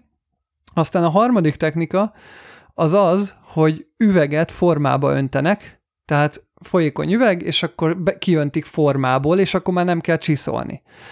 És, de itt még mindig nem annyira tud precíz lenni, meg hát ugye költséghatékony, meg, meg ö, ság szempontjából lehetne még ö, tovább menni, és nyilván a súly szempontjából is az üveg az még tud nehéz lenni, és a negyedik technológia az, hogy műanyagot öntenek ki formába, és a huszonnyolc milliméteres penkéknek a hét darab lencsetagjából a három bajonethez közeli hátsó lencsetag, az mind a három műanyagból van, és ez annyira nem új technika egyébként, hogy már ezerkilencszáznyolcvankettő óta a Canon használja, kis kompaktban például benne volt, és az összes, hát nem az összes, a harmincöt egy nyolcat kivéve, meg egy-két, egy-két lencsét kivéve, az es té em motoros er ef obikban mindegyikben van már műanyag lencsetag. Tehát a nyolcszázötösben is, száz négyszázasban is, tizenöt harmincban is, a huszonnégy tizennyolcban is, mindegyikben van műanyagból készült lencsetag, és hogyha azt mondod valakinek, egy fotósnak, hogy műanyag lencse az üveg helyett, akkor így picit megijed. Hát vannak ilyen tévképzeteink azért így a mindenféle tekintetben, vagy nem, nem csak a fotózásra kapcsolatban. Hát, ez nem tévképzet, ez, ez egyszerűen csak nem de. Ismerjük a technológia fejlődését. Hát az, de azért tévképzet. Tehát, hogy, hogy az abban élünk, hát jó, ré, hogy, hogy régen hát a vasból lévő dolgok azok jók voltak. És akkor itt ott, igen, ott tartunk. Minél nehezebb, annál jobb. Igen. Ami nehéz, az a jó, és akkor veszel egy Opelt, és nem érzed, miért, nem érted, miért fogyaszt két literre többet, mint az összes többi autó. Mert nem, mert nem használnak nagy szilárdság, olyan mennyiségben nagy szilárdságú ö, fémalkatrészeket, és emiatt többet kell használni, és ezért sajnos nehezebb lesz. Bocs, autós másodperceinket hallották, ez van. Kösz. Nekem az nagyon tetszik, hogy teljesen új dizájnú, teljesen új formájú lencséket lehet kitalálni a műanyag kijöntés technológiája miatt, és hogy tudnák már ilyen tisztaságú lencséket, hogy gyakorlatilag a huszonnyolcas full éles képet rajzol, és meg tudnak csinálni egy olyan formát, ahol pont olyan szögbe esik ugye a szenzorra a kép, amilyen, amilyenbe kell, és ez így szerintem nagyon-nagyon királyság. Ez amúgy, ez amúgy rohadt jó, és... Uh... Tök érdekes egyébként, hogy egy ilyen úgymond kb. Jelentéktelen objektívhez ennyi innovációt beadjam a Canon. Tehát azért ez nem egy flagship, flagship objektívja a márkának. Tehát, hogy így mit tudom, nem hiszem, hogy ezt, az eladások azért kiverik a plafont, a huszonnyolcas penkék. Meg ugye hát huszonnyolc milliméter az régen egy full frame dé es el er-nél tök nagy méretű lencse volt, egy nagy látó, igen. Nagy fényerő kettő nyolc, és pont ez az innováció, hogy ezt egy penkék méretbe lehozni. Azért az a régi huszonnyolc... És autofókusszal, meg mindennel. És én, én ilyen innovációkat szeretek látni a gyártóktól, ami a tükör nélküli ö, új bajonettekből adódik, és ezek nagyon-nagyon örülök, hogy a Canonnál ezek így léteznek, megjönnek. huszonnyolc hetven ef kettő is nagyon jó, nyilván az nagy, meg minden, de hogy ilyen, ilyen innovációkat kevésbé látok más, más gyártóknál egyébként. Peti, mondtad, hogy téged érdekel a huszonnyolc, vagy ez a huszonnyolcas, hát rá tud elképzelni, el tudod képzelni, rámész erre? Vagy így aha, tudnád igen. Ezt így everyday kerékként használni? Az a baj, ugye nem akarom igazából kiváltani az iksz százat, de van az, amikor most, hogy két vázam lesz, és, és meg lesz ugye ez a tizenöt, harmincöt, ötven, nyolcvanöt, majd száz harmincöt, oda alá nagyon beillik egy huszonnyolc. És például azokon a szaladgálós rendezvényeken, ahol egész egyszerűen a tizenöt harmincöt túl nehéz, mert gyorsnak kell lenni, mert, mert, mert nem tudod, hogy kell, nem kell a tizenhat milli. Meg tudod, hogy nem kell a tizenhat milli.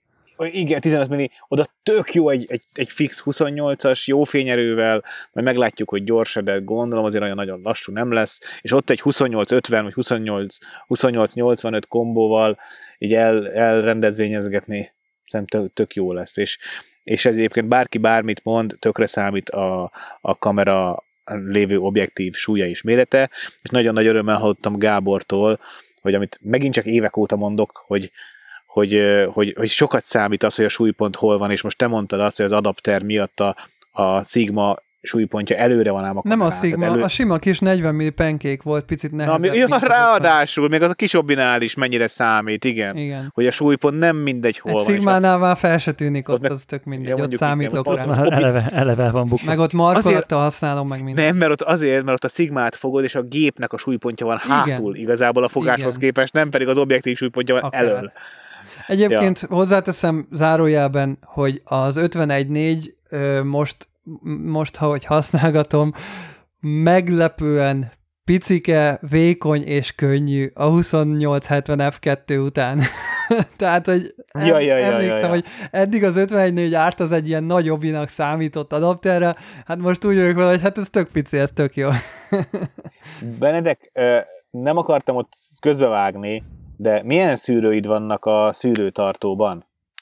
Tehát, hogy azt, azt szeretném megkérdezni igazából, hogy milyen szűrőket használsz, és milyen szűrőket használtok, mert tudom, hogy Gábornak is több, is több szűrője van, és ha már szűrőket használtok, Gábornak nekem, Gábor koncepció nekem nem annyira tetszik, hogy megveszi a legnagyobb szűrő méretet, amit, amelyen objektívje van, tehát akkor a hetvenhetes ezek szerint. Ami a kilencvenöt millis huszonnyolc hetven ef kettőre nem fog rámenni, sajna. Hát igen, meg az én nyolcvanötösöm is bajom, bajom van, mert az nyolcvankettes, nyolcvanöt millis obim. Az tehát, is, igen. Az baj, az baj, de hogy mi az a, mi az az Mi az a szűrő átmérő különbség, amit még logikus vagy kényelmes lehet áthidalni? Mert az is hülyén néz ki, amikor egy ilyen kutyaitató pohár méretű izé, adaptersort egymásba csarolva. Van a penkéken, igen. harminchárom milliről mész, fölmész hetvenhét millire adapterekkel, tehát az is nonsens. És nekem, és, ja, és, és, és, és, és hogy miért kérdezem, mert hogy az iksz százra most vettem végre egy Tiffen szűrőt, anyukámék New Yorkból meg, megvették nekem a bé há-ban, és, és szeretnénk szűrőzni majd a, a Canon gépeket, vagy Canon lencséket is, és hogy ez, hogy hogyan oldjam meg szerintetek, vagy ti hogyan oldanátok meg? Nyilván a A legjobb megoldás az, hogy minden objektívre megvan az, az adott átmérő szűrő. És akkor ugye, tehát van öt, öt fajta szűrőd, akkor de nyilván, egy okay, ú vé protektor, okay, meg egy polár mondjuk. Na igen, tehát akkor, ke, tehát akkor kezdjük az első kérdésre, mi van a szűrőtartó tasimban. Igen, ez a, igen, ez a ami, kérdés. Ami, amit, amit magamnál hordok, az egy polár szűrő és egy night, night filter a lobikra. Milyen night, milyen night filter? Hát a, a night, clear night, vagy tudod, tudod, tudod hát ami a, ne, ne, tehát ez nem a Nissi ö, verziója, hanem van ez az Earth Urtöhö márka, ö, és ő is gyárt filtereket, és nekem nagyon nehéz direkt harminckilenc mm-es filtert találnom, gyakorlatilag nem létezik. A Tiffennek is egy-két modelljéből van harminckilenc mm, és ez az Earth, ez gyárt harminckilenc mm-re is filtereket, és akkor tőlük vettem egy polár, cirkuláris polárt, meg ezt a Clear Sky, Clear Night filtert. Ez van benne, meg most rendeltem egy, van, van az Earthnek is egy olyasmi, ilyen dif, di, ö, mi az, mist filtere, mint a, mint a, mint a Black Promise, meg a Glimmer Glass. Kíváncsi leszek, hogy az milyen lesz, mert ebből is ugye volt harminckilences. Arra kíváncsiak én is. És ez van nálam igazándiból jellemzően, meg hogyha, hogyha mondjuk egy ilyen effektfiltert használok, akkor ugye ezt még beletom, mert van egy ilyen külső zsebe a, ennek a szűrőtartónak, és hogyha mondjuk viszek egy, egy promisztet, vagy egy fog, vagy egy mi ez, smoke filtert, vagy valamit, akkor azt így beletom még oda tenni pluszba. De jellemzően tényleg csak a, a night filter meg a polár van nálam, és ugye nyilván egy, van, egy, van egy ú vé filter, vagy egy, egy, egy clear filter az összes obi elején. Öm, ti, ti tudjátok, hogy mi a különbség a protektor filter és az ú vé filter között? Tehát amikor egy gyártó azt mondja, hogy ez protektor filter... Igen, ré, ré, ré, ré, ja, igen. Tehát a, ami lényegében digitális mai fényképezőgépre nem kell ú vé filtert rakni, mert a szenzor előtt van egy ú vé szűrő. Tehát meg vagy, meg vagy. Tehát van ú vé szűrő a, fi, a, a, a szenzor film, előtt. Film miatt kellett. Tehát az, a film, a film miatt, miatt kellett. kellett. A, a film miatt volt érdekes, hogy az ú vé szűrő például nagy, brutál napsütésben, vagy ö, ö, magas hegységben ö, lehetett olyan ö, ilyen glow-szerű cucc a filmen, ami ugye az ú vé, tehát túl erős volt az ú vé, és meglátszott a filmen. Amiért érdemes volt a, a, a filmes gépekre ú vé-szűrőt rakni. Ugye erre már nincs szükség, ezért simán elég egy, egy clear filter.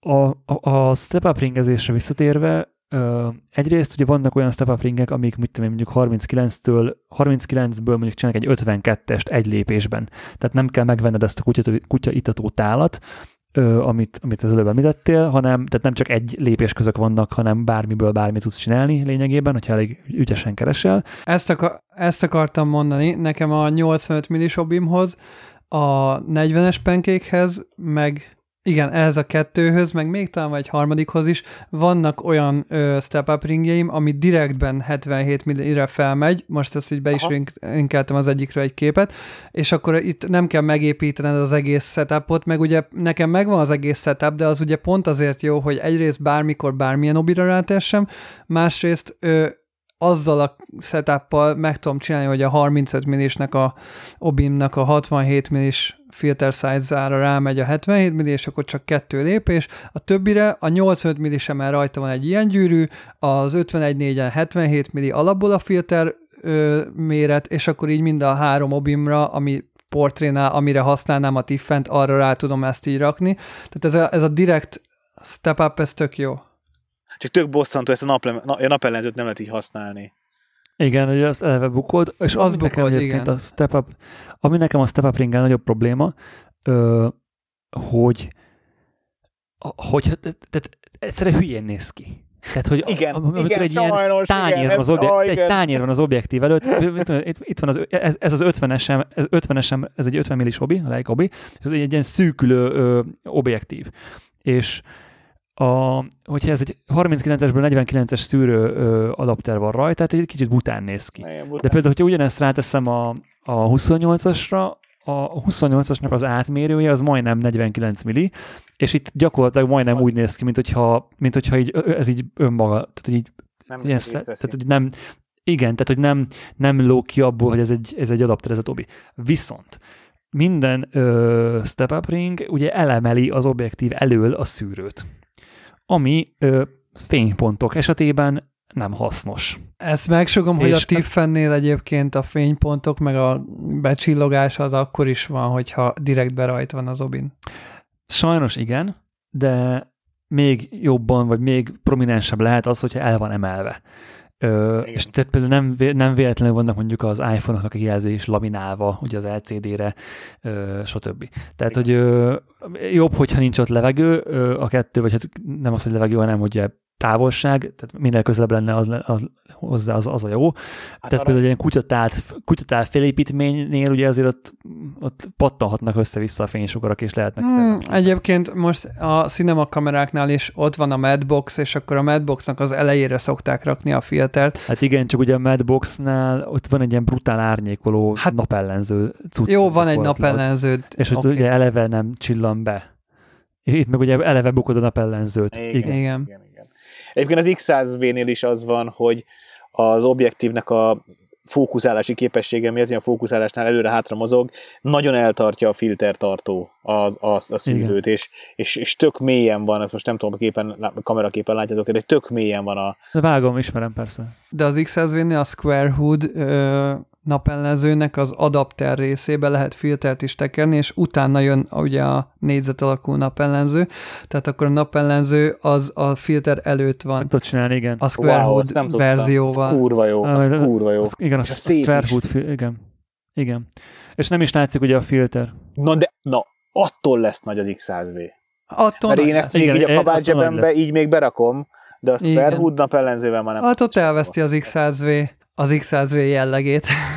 igen, igen, igen. Na de egyébként én arra törekszem, hogy mivel két, két fajta filterem, két fajta filter méretem van, ugye harminckilenc meg negyvenhat, hogy legyen egy harminckilences sorom, meg egy negyvenhat millis sorom, és akkor amelyiken használom, azon használom. Ez gyakorlatban nem így néz ki. Van ötvenkettes, negyvenkilences, negyvenhatos, harminckilences, harminc, negyven és feles, és hasonló méretű szűrőim. De, de ezek főleg effektfilterek, a, viszont a Polar meg a, az ilyen általánosabban használható filterekből megvan a, a, a, az, ami rámegy közvetlen az objektívre. Neked mik vannak, Gábor? Mi az, ami mindig nálad van? A Polar van nálam, a Tiffen van nálam, és adott esetben most így bent van a táskában, a Think Tank táskában. Hátizsákban nem szoktam átrakni, de a Think Tankben benne van a, a négyes, csillag. Meg egy nyolcas csillagszűrő, aha. Amiket öm, egy-egy ilyen projekthez vásároltam, de igazából, hát egyszer-kétszer használtam, de majd még, még várhat magára, hogy mikor fogom használni, úgy igazán. Polárt inkább, amit, amit így sűrűbben használok. A Tiffennek is az effektjét így az elején, amikor megvettük, használtam sokat. Azóta nem találtam olyan use case-t, amikor így nagyon-nagyon kéne, tehát hogy az tényleg ahhoz nagyon kifejezetten olyan hangulat kell, mert amúgy meg el tud venni sajnos A, a, az effekt a, a fotóból kicsit. Aha. Hát én nem hallgattam rád, és megvettem a Tiffen Glimmer Glass egyet, hogy majd ez lesz az állandó szűrő a, az iksz százon, mert a gé ef iksz Ace-nél láttam, hogy ez így tök jó, hogy pont annyi kis ilyen kis pöffenetnyi kis feelinget ad a képhez. Hát gyengébb élen... a hatása, mint a Black Promised egynegyednek, ami, eddig, ami nekem van, ahonnál igen, jobb. Sokkal de... gyengébb. Viszont nem jobb, csak van, gyengébb. Hogy, hogy ellenfényben szép, tehát amikor, amikor, a, amikor ellenfényben fotózok, akkor tök szépek, ahol a, ahol a fény átcsordul a témán, az nagyon szép, viszont akkor nem ellenfényben fotózok, akkor simán nagyon koszos lenne az objektív. A, maga a... Tehát, hogy van egy ilyen kellemetlen, de... E... de nem úgy dekonteszt, de részlettelenítő hatása. De a kontrasztot veszi el. Leveszi, Á, mégis kontrasztot veszi, így akkor is igen, azért van jó. Amit lehet pótolni vissza, ha kell, de egyébként meg pont ez a lényeg a szűrőnek, hogy naturálisan veszi vissza a kontrasztot, nem pedig igen, digitálisan. Majd, majd, majd valamelyik este meg akarom veled nézni a képeket, hogy mit, hogy, hogy mit mondasz, hogy ez így, hogy legyen utómunkában. Az a baj, hogy a te stílusod alapból ilyen high kontraszt kicsit. És hogy pont emiatt nem annyira a te stílusodra reagál ez a filter, ami inkább azoknak jó, akik eleve ilyen low kontrasztot szeretnek eleve, és akkor ezt in-kamera megpróbálják megcsinálni. Nem kell, ne, nem ragaszkodom hozzá, hogy beleragadjak a saját hülyeségeimbe, hanem szeret, szeretnék valamennyire. Pont a múltkori adás után, akkor kettesben beszélgettünk sokat, gondolkodtam azon, hogy te igazából ö, most kb. Annyi idős vagy, mint amikor, amikor én voltam ennyi idős, ugyanúgy nagyon sokat olvastam a fotográfiáról, mert sokszor beszéltük már, hogy nekem a fotográfia mellett azért nagyon sok érdeklődési területem van, nagyon sok olyan videót nézek, ami a űrkutatásról, autó, autókról már nem annyira, de most az overlandingről, vagy repülésről, szóval történelemről, és, és hogy nem csak a fotó az, ami után én így intenzíven érdeklődöm, és a te, te korodban sokkal jobban tudtam a napi aktualitásokat, fotósokról, technikákról, erről, arról, úgyhogy, de, de nem szeretnék ebbe így nagyon beleragadni, és én nagyon pap, papós, idő, idő előtt papóssá válni, úgyhogy most szeretném kicsit így megint újra challenge-elni a korlátaimat. Amit Benedek, te, viszont te is, te is ezt csinálod, és benne vagy egy, benne vagy egy projektben, a huszonnyolc millis projektben, azzal meg, mi van? A, bocs, még annyit akartam kérdezni, hogy Benedek, neked is van Glimmer Glass egyed, nem? Mint Peti, amit most vett. És hogy neked mi vele a tapasztalat? Nekem hármason ja, hogy neked hármas verzió van. Uff, az erős. Ö, bocsi, nem, van egyesem is, csak ugye az még a Nikon soromra volt, ami egy hatvanhetes szűrő, azt most az a fiókba pihen. De, de tehát akkor a tapasztalatod vele az, hogy nem használod. Hát... A hármas az everyday carry-nek sok. De például mondjuk, hogyha kimegyek este streetelni télen, akkor meg tök jó. Tehát, hogy témája válogatja.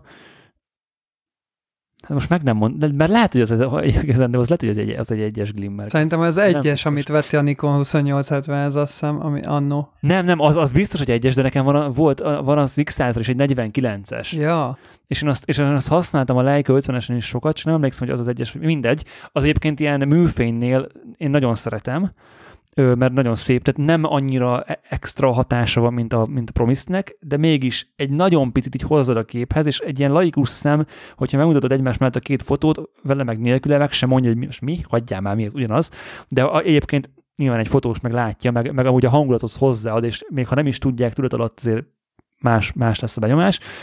Ö, Van még nagyon sok Tiffen filter, amit szeretnék majd így megvenni. Ö, például a Double Fog ö, filter, az ilyen olyasmi, mint a Smoke filter, csak más egy kicsit az effektje. Meg most láttam olyat pont, amit a Peti mondott, hogy nem szereti a, a Glimmer Glass-ról, hogy leveszi a kontrasztot, hogy van olyan filter, ami, ami csak kontraszt csökkentő.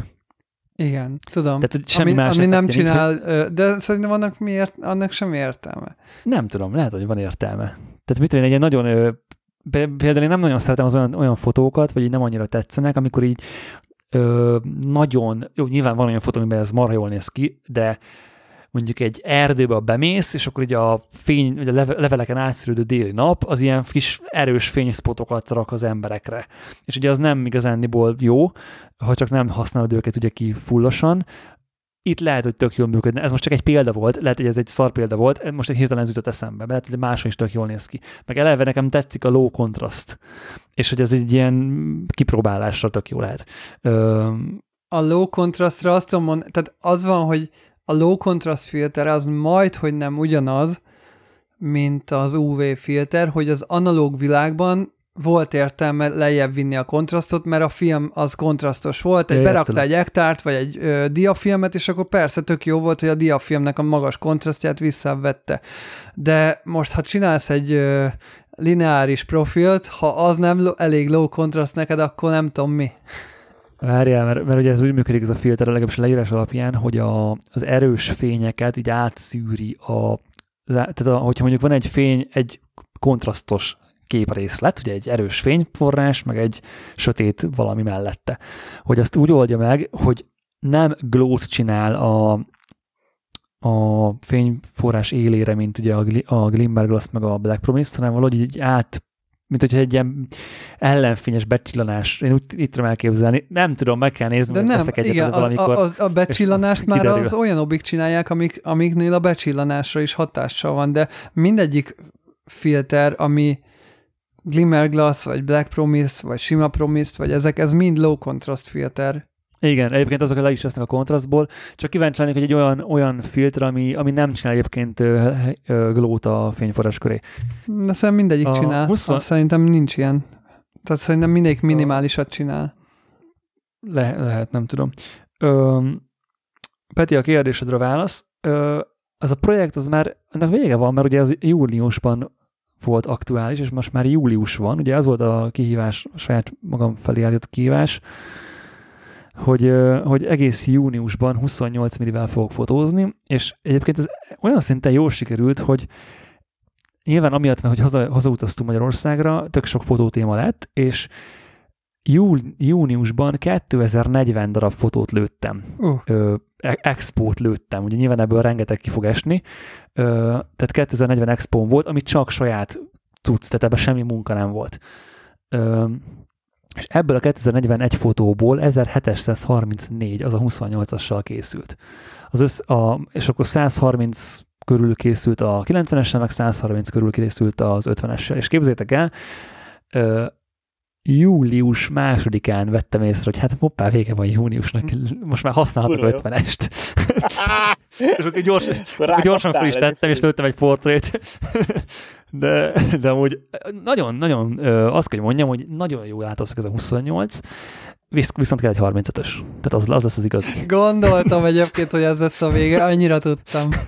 Hát ezt már múltkor is mondtam. Volt egy olyan szitu, hogy nagyon sokat vigyáztunk unokaöcsémre Verával, ez alatt az egy hét alatt, amíg Pesten voltunk. Szerintem minden délután átmentünk hozzájuk, és akkor foglalkoztattuk a gyereket, amíg a szülők tudták a saját dolgokat csinálni. És egyik délután kimentünk a Városligetbe Marcékkal, meg kihozták a két kutyát, és ugye tök új volt a két és fél éves a, az unokaöcsém, hogy így tudod, dobálta neki a labdát a kutyának, meg így visszaoszt, meg így simogatta, és hogy ugye full ef nyolc, zone focus dara, és oda kevés lett volna például a harmincöt. Aha. És hogy tudod, így, és ugye nagyon közel voltam a témához is, meg ilyen nagyon dinamikus képek lettek, és ott például, ott például nagyon jó volt. Meg ami, ami még ilyen tapasztalat volt, hogy a huszonnyolc még egyébként rohadt jó portréra. Tehát én mindig féltem tőle, hogy az, így, az nem annyira portrés hobbi, de amúgy az. És nyilván nem egy közeli mell portréra gondolsz, hanem egy ilyen, egy ilyen environmental portré, vagy nem is tudom, hogy mondjam, és nagyon, nagyon jókat lehet, tehát nagyon jó dokumentálás, dokumentálásra. Az a dokumentariról legjobb, persze. Nagyon, nagyon sok riportfotós használja, és szereti, és imádja. Hát, nem hát meg eleve a huszonnégy-huszonnyolcnak én is észrevettem, hogy nagyon sokszor tök jó, hogy ha nagy lát, tehát hogyha távolabbról akarod a témát megmutatni úgy, hogy a környezete is benne legyen, akkor mindenképp kell a nagylátó nagyjából. Másrészt pedig, hogyha akarsz egy jelenlétet mutatni, tehát hogy most ez nyilván már kicsit ez az ilyen ö, képi vagy vizuális nyelvezet, de hogyha akarod mutatni vagy a fotós jelenlétét, vagy jobban be akarod vonni a nézőt ugye a jelenetbe, akkor muszáj valamilyen szinten nagylátóval fotózni, mert ott igen, érzi abszolút azt, minthogyha a saját szemével látná közelről a, az alanyt, vagy a témát, vagy bármit. Ö, és tovább gondolva ezt, igazából arra jöttem, hogy egy huszonegy milli is kell. Tehát, hogy, és, hogy, és hogy lehet, hogy inkább az lenne meg a megoldás. Meg egy tizennégy milli, meg egy tizenkét milli. Nem, az, az Leica-ra hülyeség. Meg egy nyolc is nyilván csak live view. Tehát egy huszonegy milli, és tehát a huszonegy harmincöt pár dokumentációra. Mert hogy, hogy amikor ki akarsz emelni részletet, de hogy még az, tehát hogy úgy, úgy emelsz ki részletet, hogy azért, azért látod, hogy hol van, tehát nem egy ötvenes kompresszióval, arra a harmincöt jobb, mint a huszonnyolc. És a huszonegy, meg mint nagylátó, amikor tényleg nagylátó kell, ott meg lehet, hogy jobban működik a huszonegy milli. És hogy ez, ez lesz majd a következő, és nyilván a következő lépés egy harmincöt millis objektív lesz fixen, tehát az, az már fönn van a listán, Ö, és akkor utána egy, a következő lépés meg egy huszonegy millis, de az majd mit tudom egy-két év múlva, meg ugye ez egy Vojtant Robi lesz, tehát nem is nagyon van a Leica-nak huszonegy milli, úgyhogy ez nem, nem lesz ilyen milliós tétel, úgyhogy az, az, az így egész könnyen megugorható, de azt most a harmincöt előtt nem akarom még megvenni, most inkább a harmincötre akarok fókuszálni mindenképp. De, hogy, de nagyon tetszett egyébként az egész látószög. Nem éreztem azt, hogy Kína az ötvenes, meg tudtam oldani mindent huszonnyolc, amit le akartam fotózni.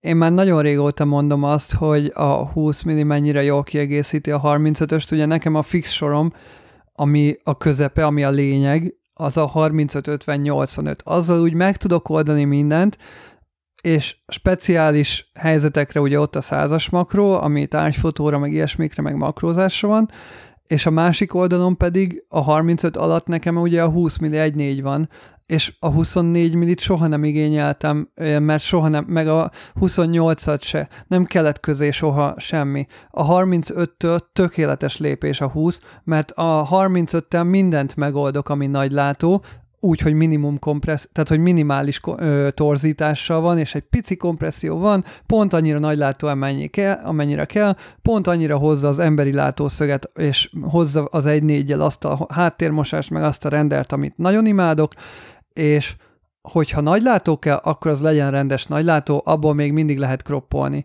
És akkor a húsz milli az pont annyira jó, nyilván a húsz milli egy négyes Sigma az annyira torzításmentes, meg annyira brutálisan kikorrigált lencse, hogy gyakorlatilag, ha látsz vele egy, készült, egy vele készült képet, akár harmincötössel is össze tudod téveszteni, mert annyira nem húzza ki az oldalát, meg semmi, főleg, hogy egy négyen még szépen mos is, Hogy, hogy emiatt én azt nagyon ö, sűrűn használom rendezvényen, vagy, vagy esküvőn, vagy ilyesmi, ö, buliba, vagy bármi, ugye a lowlight ö, részeken, amikor az emberek között kell lenni, és kell a nagylátó, szerintem perfekt, és ja, nagyon jó választás harmincöt alá a húsz huszonegy milli, tizenkilenc milli, valami ilyesmi, mert, mert nem kell lennie nagyobb. Ne, a tizenhat milli, tizenöt milli már nagyon túlzó szerintem, a huszonnégy milli meg egyszerűen nem elég nagy látószög. Két, két csalásom egyébként volt.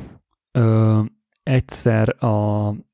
És nyilván ez, ez olyan volt, hogy ez ilyen soha vissza nem, nyilván nem soha vissza nem térő, de egy nagyon extra fotós szitu volt, és ott azért muszáj volt elővennem a kilencvenes meg az ötvenest. Először ö, megnéztük a Tiszán a Tisza virágzást, és azt nyilván ugye huszonnyolc millivel kicsit szarul lehet volna fotózni. A... ja. ö, na, láttát, láttátok, láttátok már azt egyébként? Gábor, te ott nem messze laksz. Én láttam már, láttam már. De nem sűrűn, mert ugye... Tuti nem ment még ki megnézni. Hát mert minden évben csak egy nap. Minden évben csak egy nap. Egy-két nap alatt lemegy, igen. De volt harminchat alkalmad. Hát nem vagy volt nem harminchat kb. Alkalmam. Hány, hány éves vagy? harminchárom. harminckettő. Kettő, na. Ó. És nem minden évben van, vagy nem minden évben jó. Szóval, meg, meg nagyon sok, na. Meg még abból volt tizen sok év, amíg nem is tudtam róla, hogy ez van. Akkor volt tizen pár év, amikor nem is fotóztam, szóval adjuk. Na, ö, hol voltál, Benedek? Egyébként tesómék ugye Kecskeméten laknak, és náluk voltunk, és pont ugye akkor mentünk hozzá, amikor ez történt. És akkor hát menjünk már, ott van egy óra a Tisza. Tisza... Várjál, mi volt a neve? Most ilyen lángpet is vagyok. Mindegy. Tisza valami.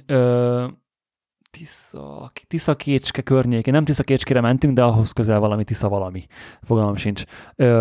És így tök random az első helyen, lementünk a partra, és így már kiszálltunk a kocsiból a töltésen, és már akkor látszott, hogy mennek. És így brutál szép volt, egyébként tök szar fotókat lőttem, nyilván teljesen alkalmatlan volt minden a, a, a wildlife fotografer első díj megnyerésére, tehát nem, nem ilyen, tehát megélni. Meg, csinál, tehát meg, megél, a megélésről szólt ez a dolog. Nyilván azért lefotóztam, hogy meglegyen. Halálvénák sem, sem extra. Általában ezek a fotók erről, nem tudom. Vagy legalábbis engem valahogy annyira nem tud ez a téma felizgatni, hogy mindig úgy nézem ezeket a képeket, hogy a, rakják be így a csoportokba, hogy úristen, nézzétek, Tisza virágzás, itt a izé kép róla, és így adjám, annyira véna. Igen, nyilván ez ugye, ugye maga a fotóhoz hozzátartozik az, hogy mi van a képen. Tehát ugye amikor, amikor lefotózod egy, egy celebritást, egy portréba, egy fehér háttér előtt, akkor ott is mondhatja az egyszerű portréfotós, hogy mi ez a szar. De nyilván a, a karakter, aki rajta van, az számít. Hát ja, csak nem tudom, dolog. Amikor így berakják évi a kócsagról, a karak- me- milyen karaktere van a kócsagnak, meg a fecskének, a kócsag meg a színegének, más, mert a kó- nem tudom minek. Hát mert a kócsok azért többször előfordul egy évben, de azért ez, ez csak a Tiszán évente egy vagy max. Két nap alatt lezajlik, akkor sem mindig ennyire sűrű, tehát azért ennek van ilyen hírértéke is, úgymond. Mindegy, a másik, ami, amikor meg szintén csalnom kellett, azt pedig a képzeljétek el, voltam az Inotai hőerőműben, ez mondd bármit, bármi költöknek, hogy ez mi. Persze, oda szoktak vezetni fotós túrákat, ez egy bezárt erőmű, ahol, amit meg lehet nézni időnként vezetett óra során. Én úgy tudtam, hogy tavaly volt az utolsó, és több nem lesz. De akkor ez most a csapból is ez folyik. Minden cikk jön szembe, meg workshopokat azért, szerveznek ha? oda, meg indexen. De, de azt olvastam valahol, hogy ez, hogy, hogy ez a lehetőség meg fog szűnni, de lehet, hogy csak az adott workshop készítője így hirdette, hogy az utolsó workshop az Inotai erő, nem tudom, de igen, tudom, hogy oda be lehet menni, meg tudom, hogy van egy, van egy no, azért hangulat. Azért tök fontos hely ez Magyarországon, mert nagyon sok ö, nagy, nagy film, hollywoodi produkció készült itt. Például a, a Blade Runner kétezer-negyvenkilencnek vannak jelenetei, amiket itt forgattak, a az Apple té vé Plus-os C sorozatnak sok része készült itt, ö, mi van még, a, a Red Sparrow ö, film meg van nektek? Igen. Jennifer Lawrence-szel egy ilyen kém, ilyen orosz kémes történet. Ó, az nagyon, nagyon jó, jó film, az nagyon jó film. Hát azért az jó filmnek nem mondanám, de oké. Okay. Szerintem, az, szerintem az egy tök jó film, mindegy. Annak nagyon-nagyon sok jelenete készült magában az erőműben is, meg a mellette lévő ilyen kultúrházban. Hát meg az kult, konkrétan Budapesten forgott a maradék. Meg ugye ez Budapesten is játszódik, igen, tehát, tehát sztori szerint is Budapesten játszódik. Na tehát, hogy egy, egy filmekben ez így elő-előjön ez, a, ez a, az hőerőmű, de a, ami miatt én itt voltam, hogy képzeljétek el, hogy lesz egy fesztivál, egy zenei fesztivál a hőerőmű területén az augusztus végén, idén, és a sajtóba járására tudtam elmenni Marcival, és ugye nyilván mentem, és akkor ott voltunk, nem tudom, három órát, ugye volt egy sajtótájékoztató, az ugye a belső terében volt, ami egyébként önmagában tök érdekes, egy ilyen szovjet kultúrházat képzeltek el, de ilyen szovjet fre- mozaikkal, tehát ilyen full, ilyen, mint a freskó lenne, de mozaik, tehát csempe mozaik, nagyon brutál volt, meg volt egy ilyen rohadt nagy ilyen faragott kép, az is ilyen, ilyen szovjet cuccos volt, meg az egész épület egy ilyen tök brutalista dolog, marha jól nézett ki, és utána meg körbevittek minket az egész hőerőműnek a területén, ahol ugye az összes, majd ahol lesznek a színpadok, meg be lehetett menni az összes ilyen nagy, nagy térbe, és hát nyilván ott azért föl kellett tennem a kilencvenes meg az ötvenest, de tök, tök jó fotós élmény volt. Ha valahova a huszonnyolcas illet volna igazán, mert hogy pont huszonnyolc méter magas a kazánoknak a nem tudom milyen hűtőtornya, vagy valami. Oké. Okay. Köszönjük, Péter. Szóval, neked volt huszonnyolcas hónapod, én csak hozzáteszem a magam információját. Szóval, hogyha jövő héten végig harmincöt fok lesz napon, akkor csak harmincötös obival lehet fotózni, vagy, vagy hol jön? Úgy kéne egyébként, hogy minden, tehát a, a, amilyen nap van, dátum szerint. Ja, az is jó. Mondjuk első. Egy millis obi. Ja, ja, ja. A, a, eléggé kis, kis szenzorú ki. Egyébként egy egész négy milli azt hiszem a az iPhone-nak a nagy látója? Valami ilyesmi. De mi, miért kapták fel most ennyire ezt a helyszínt? Tehát, hogy miért van minden... csak emiatt látta többször, tehát például a Telex, a Telex cikk is erről szólt. Tehát a, a Huszti István, aki fotózta a Telexnek azt a cikket, vele dumálgattunk is, meg egyébként a négy négy négyen is lesz belőle anyag, csak még nem rakták ki, tehát a négy négy négytől is volt, tudod, ez az új, új újságíró csaj, aki ilyen, ilyen ö, kicsit ilyen rockerrel, nem tudom, most a boomer percénket hallhatják, nem tudom, milyen zenei stílus irányzatot követ ez a lány. Ilyen fiatal csaj, ilyen videós cuccokat szokott, ilyen sztorikat szokott kirakni négy négy négyre, ő, ő volt ott. Tehát biztos, hogy még ebből lesz. De ezt nem mondom, ez a, tehát maga az esemény, amin voltam, az kifejezetten a, a, a fesztivál sajtóbejárása volt, még miatt ugye elkezdik építeni az egészet, mert ugye teljesen még, még ugye pusztán volt maga a hőerőmű. Visszatérve a hűtőtornyra, Peti, ugye mindenki látott már olyan képet, hogy benn vagy a hűtőtornynak a belsejében, és akkor fölnézel, és akkor ott van a hatalmas, ugye kéménysző valami. Tök meglepő volt, hogy, hogy ezt tudjátok, hogy ez hogy néz ki amúgy élőben? Vagy ez hogy működik? Nem voltam még, szóval nem tudom, hogy néz ki élőben. Fotó, nem voltam, nem én, jártam bent a, a De te se jártál bent. Igen, nem. Tehát én, én, én mindig úgy képzeltem el, hogy amikor távolról ugye rá, rálátsz egy ilyenre, az általában ilyen, ilyen betonon lábakon áll ez a cucc. Úgy, úgy, tehát úgy néz ki, hogy van a maga hívjuk most hengernek, de nem ugye nem, ez nem, nem egy henger, hanem valami szűkülő henger. Töltsérforma, vagy valami esmi, igen. Igen, és hogy az alján vannak ilyen beton oszlopok. És én mindig abban az elképzelésben voltam, hogy a beton oszlopok közé, hogyha bemész, akkor ott ugye már egyből a, a tér lesz fölötted, és ugye már kilátsz a tetején ennek a hűtőtoronynak. De ugye egyébként nem így működik, tehát a A betonoszlopok azok gyakorlatilag tartják ezt a töltsért, és annak van egy alja, egy beton alja. És egy létrán, mit tudom, öt-négy méter magasra föl kell menni egy kis lépcsőn, és akkor ott tudsz bemenni egy ajtón magába a toronynak a belsejébe, és akkor látsz ki. És ott, ott vannak a csövek, meg minden. Hiszen az alulról egy zárt volt. Rendszer, persze, hát fölfele. Igen. Épp azért tehát, kémény nincs, fölfele szellőzzön ki, hát érthető, persze. Igen, logikus. Igen, de, de egyébként én valamiért mindig tömörnek képzeltem el furcsa módon. Gyerekkorom óta. Tehát semmi értelme a tömör. Én is amúgy valamiért úgy képzeltem. De nyilván tudta az agyam, hogy nem tömör, csak, csak, csak valahogy olyan tömzsi épület, mi, mi lenne benne luk, érted? Igen, igen. Vagy mi értelme én van a, ennek? A, a lényeg a luk rajta, ami a tetején van. Igen, ezek igen konkrétan. Úgyhogy majd uh, szerintem beposztolok egy-két képet a csoportból nyilván, tehát ezek is inkább ilyen emlékképek, meg azért próbáltam azért szép kompozíciókat csinálni, de hát se a napszak, se semmi nem volt arra alkalmas, hogy erre igazán valami maradandót alkossak, meg nyilván a koncepció se volt az, de hogy ö, inkább ez egy ilyen kirándulási jellegű dolog volt, de mondjuk tök nagy élmény volt. Ja, ja. De uh, ez akkor ez most jelenleg nem szabadon bejárható, csak le kell foglalni rendezvényre, vagy ilyesmire? Tehát ez, ez sosem úgy működött, hogy oda, oda ment, és akkor bementél az ajtón. Tehát ez, ez, le van, ez be van zárva. Vannak szerintem cégek, meg, meg ilyen programszervező valamik, amik, amikkel be tudtál menni vezetett túrára. Csapatépítő a hőerőműben vagy? Nem, de például van ez a hosszú lépés túrák, van ez a cég Budapesten, Vele, velük például voltunk a valamilyen sörgyárban, egy régi sörgyár területén Pesten, meg ők, ők visznek például a a régi ö, atomerőműbe is Pesten túrákat, lehet, hogy ide is visznek, nem tudom. Tehát vannak ilyen cégek, akik, akik visznek vezetett túrákat ilyen helyekre. És lehet, hogy velük be tudtál menni, nem tudom ennek most mi a, most ugye, hogy most be lehet menni, vagy nem, fogalmam sincs. Akit érdekel, nézem utána, biztos az interneten lehet erről találni infót, de amúgy tök tudom ajánlani, mert tök érdekes volt. Ja, meg hát nyilván a fesztivál alatt be, be, be tudsz menni. Tehát például a a hűtőtoronynak a belsejében ilyen fényfestés, vagy ilyen fényinstalláció lesz, meg az összes ilyen belső mi a neve ennek a fesztiválnak? Inota. Inota fesztivál, és ez most lesz először ebben az évben? Igen, igen. Ilyen elektronikus zene mi fesztivál lesz, de nem, vagyok, nem mozgok egyébként ebben a zenésülőben otthon, de ahogy mondták így a neveket, így hozzátették, hogy ők amúgy ilyen nemzetközileg is tök nagy nevek, úgyhogy biztosan, hogy egyébként zeneileg is tök jó lesz, meg, meg nagyon sok fényinstalláció, vagy ilyen művészeti installáció lesz a belső terekben. A nagy színpad mögött, meg ugye három hűtőtorony lesz majd a háttérben, az is biztos marha jól fog kinézni. Hát az biztos, hogy fotózás szempontból nagyon látványos igen. Fesztivál lesz így. Ez, az tök jó. Na és mit vásároltál még, Benedek? Hát vég...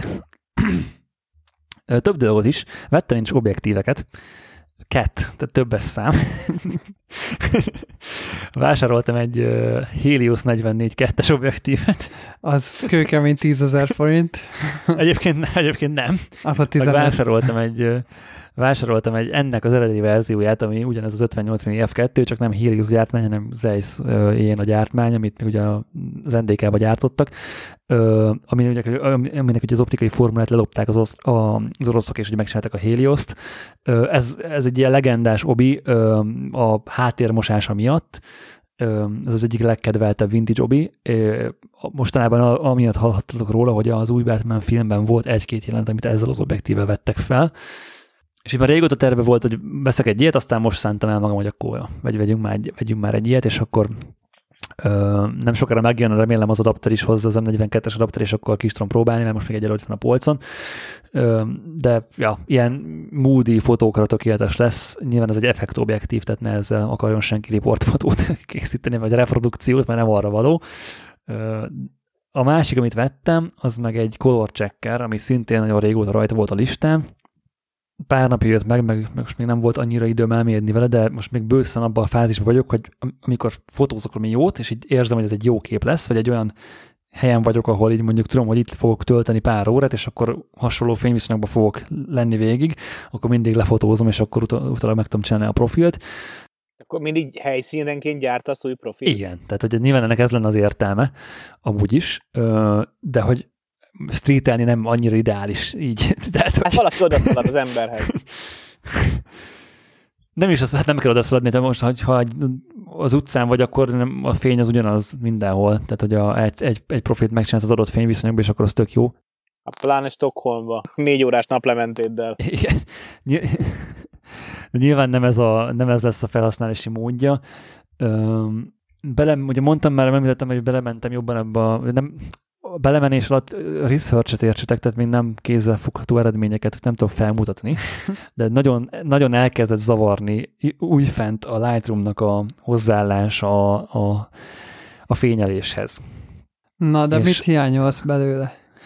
Tehát, ne, nem is, tehát maga a Lightroom egyébként nyilván tök alkalmas mindenre, de a workflow az így teljesen a commercial, ö, nem is a, ja, a commercial, tehát a, az ilyen full amat, tehát az amatőröknek, ö, meg a hobbi felhasználóknak, vagy nem is tudom, hogy mondjam, tehát azt követi, ami nyilván egyébként alkalmas munkára is, de hogyha most összehasonlítod mondjuk egy Resolve, vagy egy bármilyen vágóprogramnak a grading felfogását, meg a Lightroom-ot, akkor így kiröhögöd a Lightroom-ot, és például olyan, akar, olyan egyszerű dolgokra gondolok, hogy fogalmat sincs, hogy a Lightroom mit csinál a fotóddal.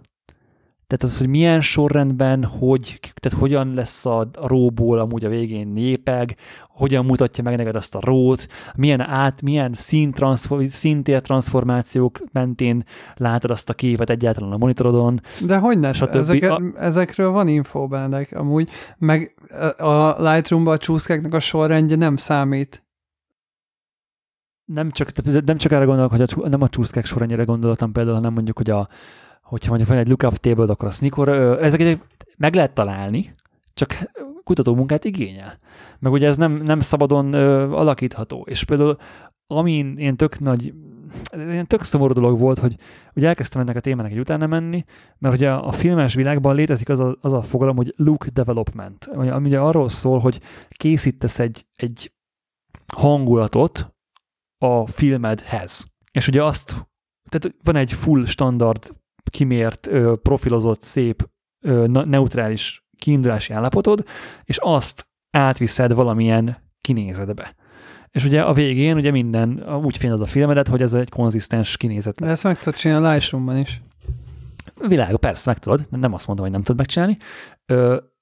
És hogyha mondjuk egy, egy ilyenre rákeresel Resolve, vagy Final-okat, vagy valamilyen vágóprogram kapcsán, akkor millió anyag van erről az interneten, nagyon, de tudományos mélységű anyag, még akár olyanok is, hogy mondjuk a Kodak filmet, hogy tudod ezt, hogy tudod megfelelően transzpontálni ilyenbe, stb. stb. Rámész a YouTube-ra, és beírod ugyanezt Lightroom kulcsszóval, hát nézzétek meg, hogy milyen hát, okay. jellegű videók jönnek ki. De a Lightroom, igen, a YouTube... A, a, a, a tudományosságnak a mindenféle szintjét mellőző ilyen adhok, jaj, meghúzzuk a csúszkot. Jó, várjál. Csávó. Én most értettelek meg. Tehát neked az a bajod, hogy a Lightroommal túl sok amatőr foglalkozik. Pontosan. Igen, nagyon sok profi bajom, is foglalkozik hogy a, vele. Hogy, hogy, hogy de... maga, maga az eszköz lehet, hogy képes lenne rá, de hogy könnyen de... megtalálható... Egyszerűbben, egyszerűbben fogyasztható, tehát hogy nem akarok egy hatszáz oldalas szakkönyvet elolvasni ahhoz, hogy legyen fogalmam erről az egészről, kis lépésekbe szeretnék haladni. És míg ezt a Resolve-val meg tudom tenni, a Lightroom-mal nem tudom megtenni, mert nincs ilyen anyag, vagy, vagy legalábbis nem találtam meg, és elég sok időt bele, beleöltem, hogy megtaláljam, és mégsem találtam meg. A problémád így... igazából, igazából az, hogy a Lightroom-nak nagyon széles a mainstream felhasználási köre. Pontosan, ezt igen, ez a... a lényeg. A, mert a másik irányból közítetted meg, hogy, hogy nincs profi, de ez meg nem igaz, ugye? Igen. De, de, a, Rezo, de a Resolve-nak viszont alacsony a mainstream felhasználási köz, köre, mert nagyon kevesen vágnak maguknak. Igen, de nagyon kevesen vágnak, mert, mert filmet nagyon kevesen vágnak maguknak hobbiból, hogy ma lefilmeztem a gyerekről, hogy fölmászik a járókába, és nem vágom meg egyből, érted, ami jó az úgy. Még a Lightroom-t sokan igen. használják amatőrök is, és emiatt sokkal nehezebb profi, vagy, vagy tök körülményesebb profi felhasználói use kézeket, vagy, vagy videókat találni, értelek? Csak tisztázni akartam, mert hát a más is most értette csak meg. Tehát nekem még mindig az a kérdés, hogy mi az, ami hiányzik a Lightroomból, amit most találtál a Blackmagicben. Például, például az, hogy mondjuk tudjam azt, hogy mondjuk milyen transformációk mentén kapom meg azt a fotót a végén. Tehát, hogy ami, ami, vagy, vagy mondjuk lássam, a, tudjak mondjuk egy lookup table-t ö, normálisan megszerkeszteni. Vagy, vagy tudjak mondjuk egy ö, bármilyen profilt bármikor rátenni a, a, a, a, a pipeline-ba.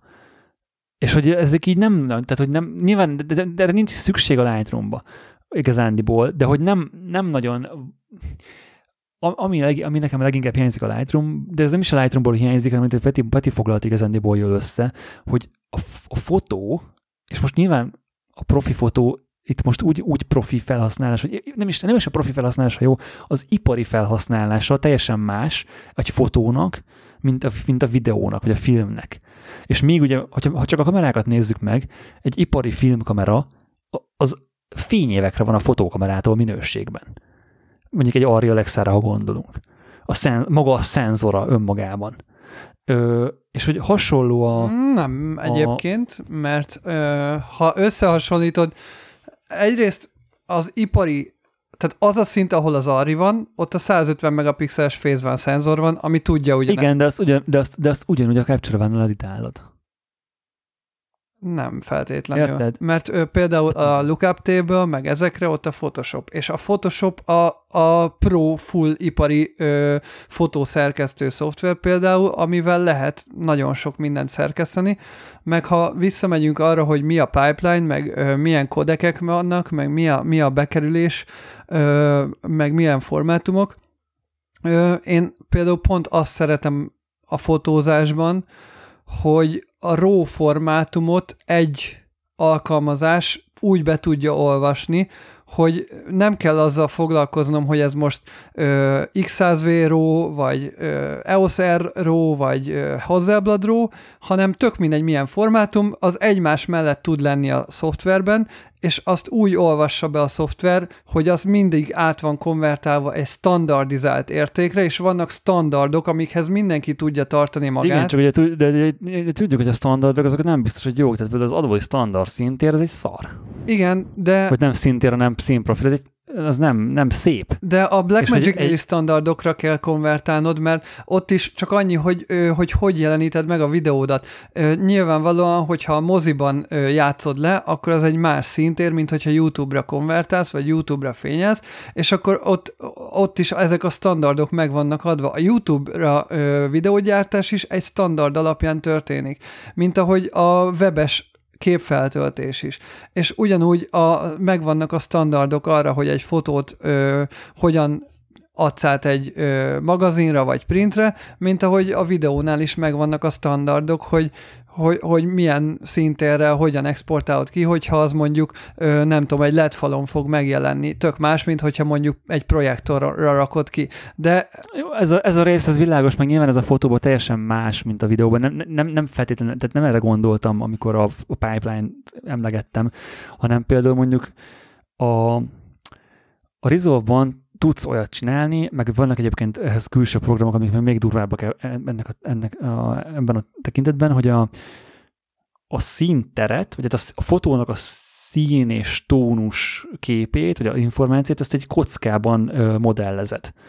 Tehát ugye mindenki látott egy, láttátok már ezt a, ami nem teljesen jó az analógia, de az er gé bé picker, amikor van egy, tudod, hogy kiválasztod, hogy milyen színt akarsz er gé bé szerint.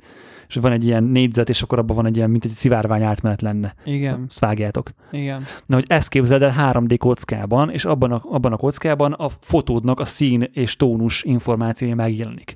És ezen a, ezen a kockán te tudsz, ez egy mátrix, ezen te tudsz mindenféle transformációt végezni, szín per tónus összefüggésekben. És ezt tudod programozni, tehát skriptelni, tehát nem, nem csúszkákkal húzogatni, nem egy programot tudsz erre írni, hogyha ebben az értékben ez van, akkor ez történjen a színnel, meg így tolj el azt a színt, meg a pirosnak azt a tónusát oda transformáld, a másikát meg oda, és hogy ez nyilván full dinamikus lesz, mikor megcsinálsz egy ilyet, és hogy az, az, az ilyen az ilyen durva mély szintű szín ö, modif, módosításokat hiányolom én a Lightroomból. És, erre, és, ez, nem a, és ez, ez nem úgy van, hogy, hogy nyilván erre nem minden nap van szükség az embernek, de hogy még esélye sincs meg az iparnak se, hogy erre építsen. És, és például most találtam egy, ö, egy plugint, ami, ami működik ö, Resolve alatt is, meg Lightroom alatt is, meg talán Photoshop, meg egész sok mindent támogat, ez a Dehancer nevű cucc, ami, ami, amit azt csinál, ők azt csinálták, hogy ugye be, bemértek ö, konkrét mozifilmeket, meg filmeket, és ugye azt utána ö,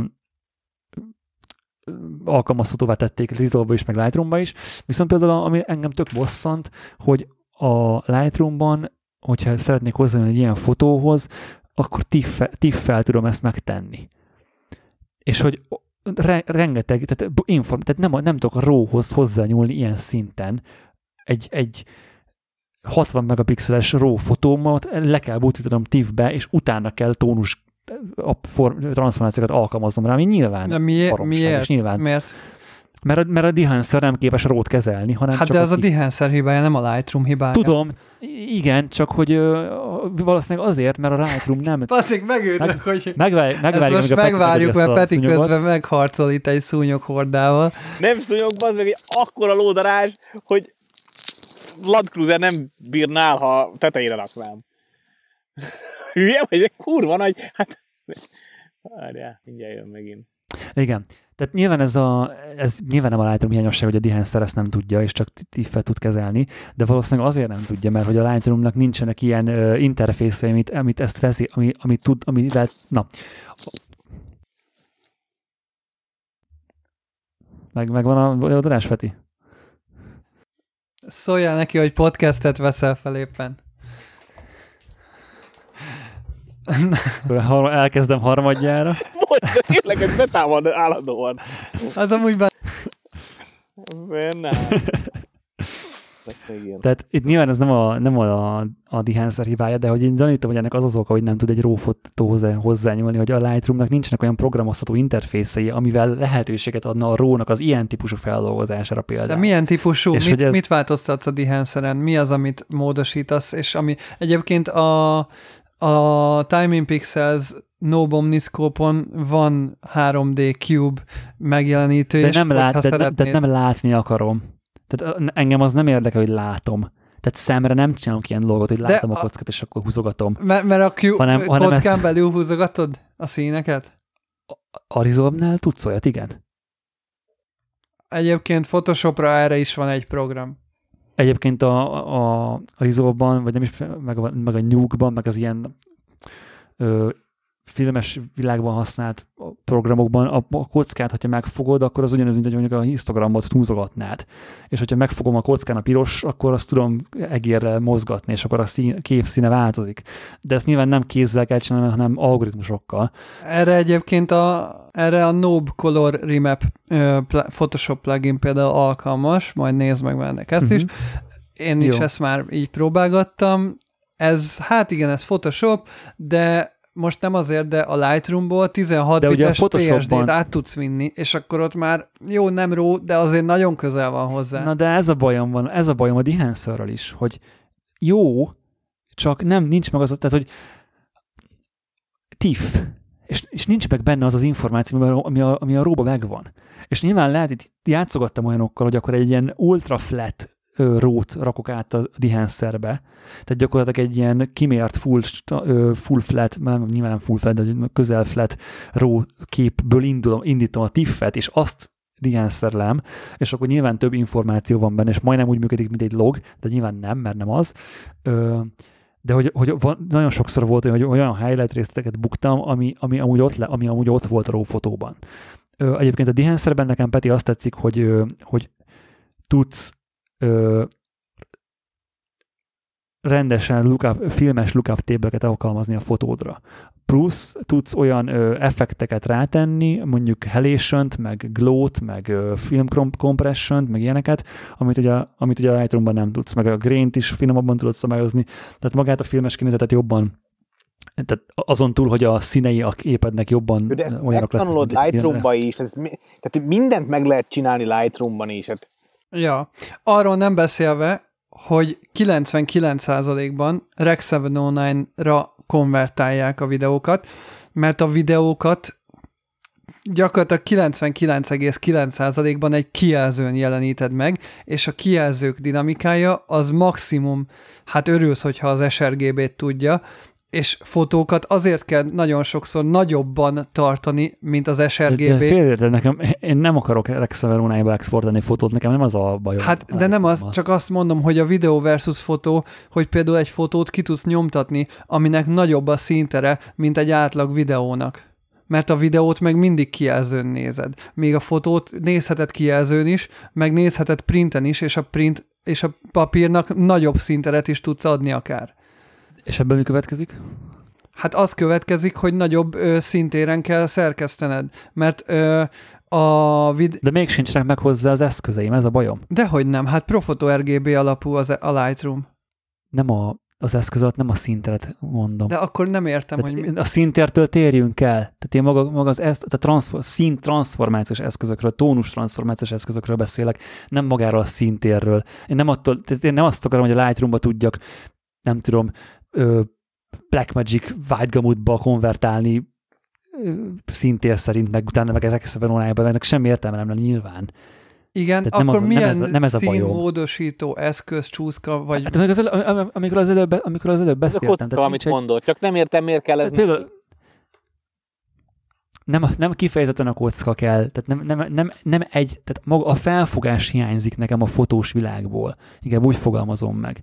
Vagy pedig Vagy, vagy akkor lehet, hogy még, még, még jobban megfogalmazva a, a mainstream fotós világban ez a típusú színkezelés nincs, mint ami a, mint ami a filmes világban megvan. Nem, és a main, lehet, hogy... mainstream ö, videós világban sincs meg, ugyanúgy, mint ahogy a mainstream fotós világban sincs, és hogyha felmész a hollywoodi filmes fényelőknek a szintjére, az ugyanaz, mint hogyha felmennél az amerikai reklámfotósok retusőrjeinek a minőségére, és ők tudják ezt. Abszolút, igen. De akkor miért van az, hogy a, a, még a filmes vonatkozásban ezt minden további nélkül találtam, rengeteg anyagot az interneten erről, úgy a fotó vonatkozásában nem találtam.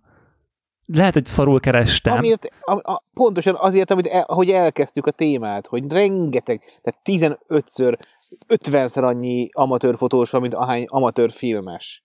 Ez és, így van. És ezért ötvenszer ennyi nekik szóló tartalom van. Ennyi az oka. Nem azért, mert jobb a program, vagy rosszabb, hanem egy, egy általánosan elfogadottabb.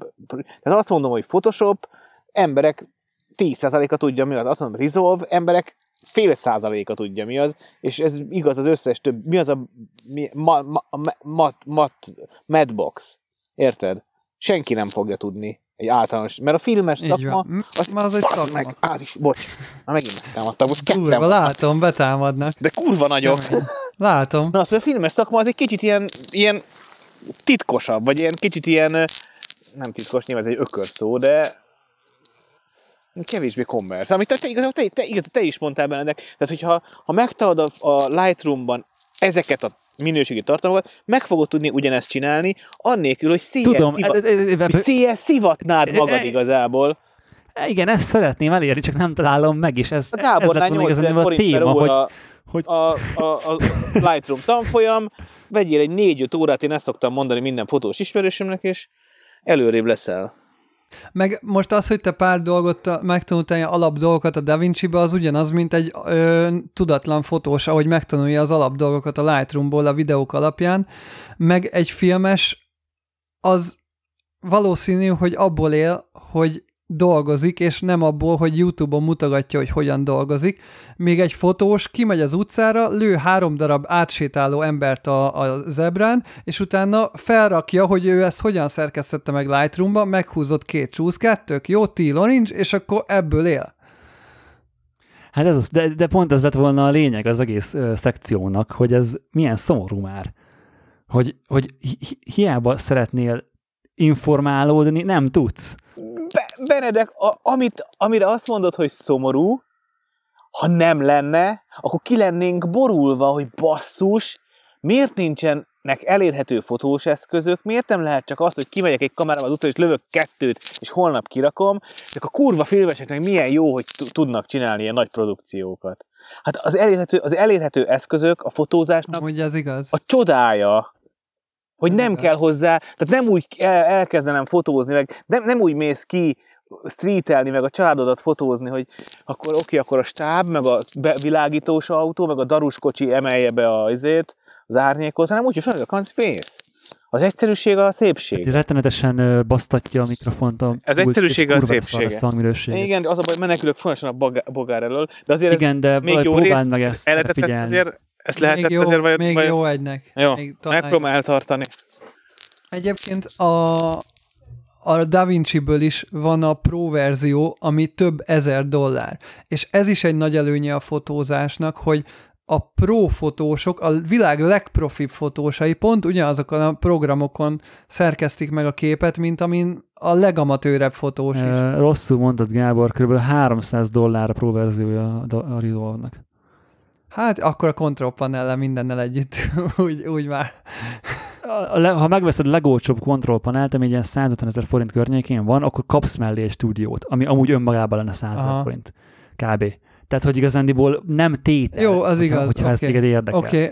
Um, nem több ezer dolláros programokról beszélünk itt. A film. Mindegy. Mindegy, igen. Félrement a, tehát kicsit félrement a kívánságom, vagy a, a, fe, a téma, vagy hogy mit hiányolok a Lightroomból. Amúgy én tudnék mondani csomó a, dolgot még, amit a, hiányolunk, de akkor beszél, beszéljünk még erről, meg kíváncsiak még, hogy miket hiányolsz, meg akár én is mondhatok. De pár. mondom, de mondom, nem, tehát, tehát, na, tehát még egyszer mondom, nem az lett volna a lényeg ennek a dolognak, hogy felsorolok tíz tételt, hogy én ezt akarom a Lightroom-ba, és miért nincs benne, hanem a hozzáállás, vagy a, az, a,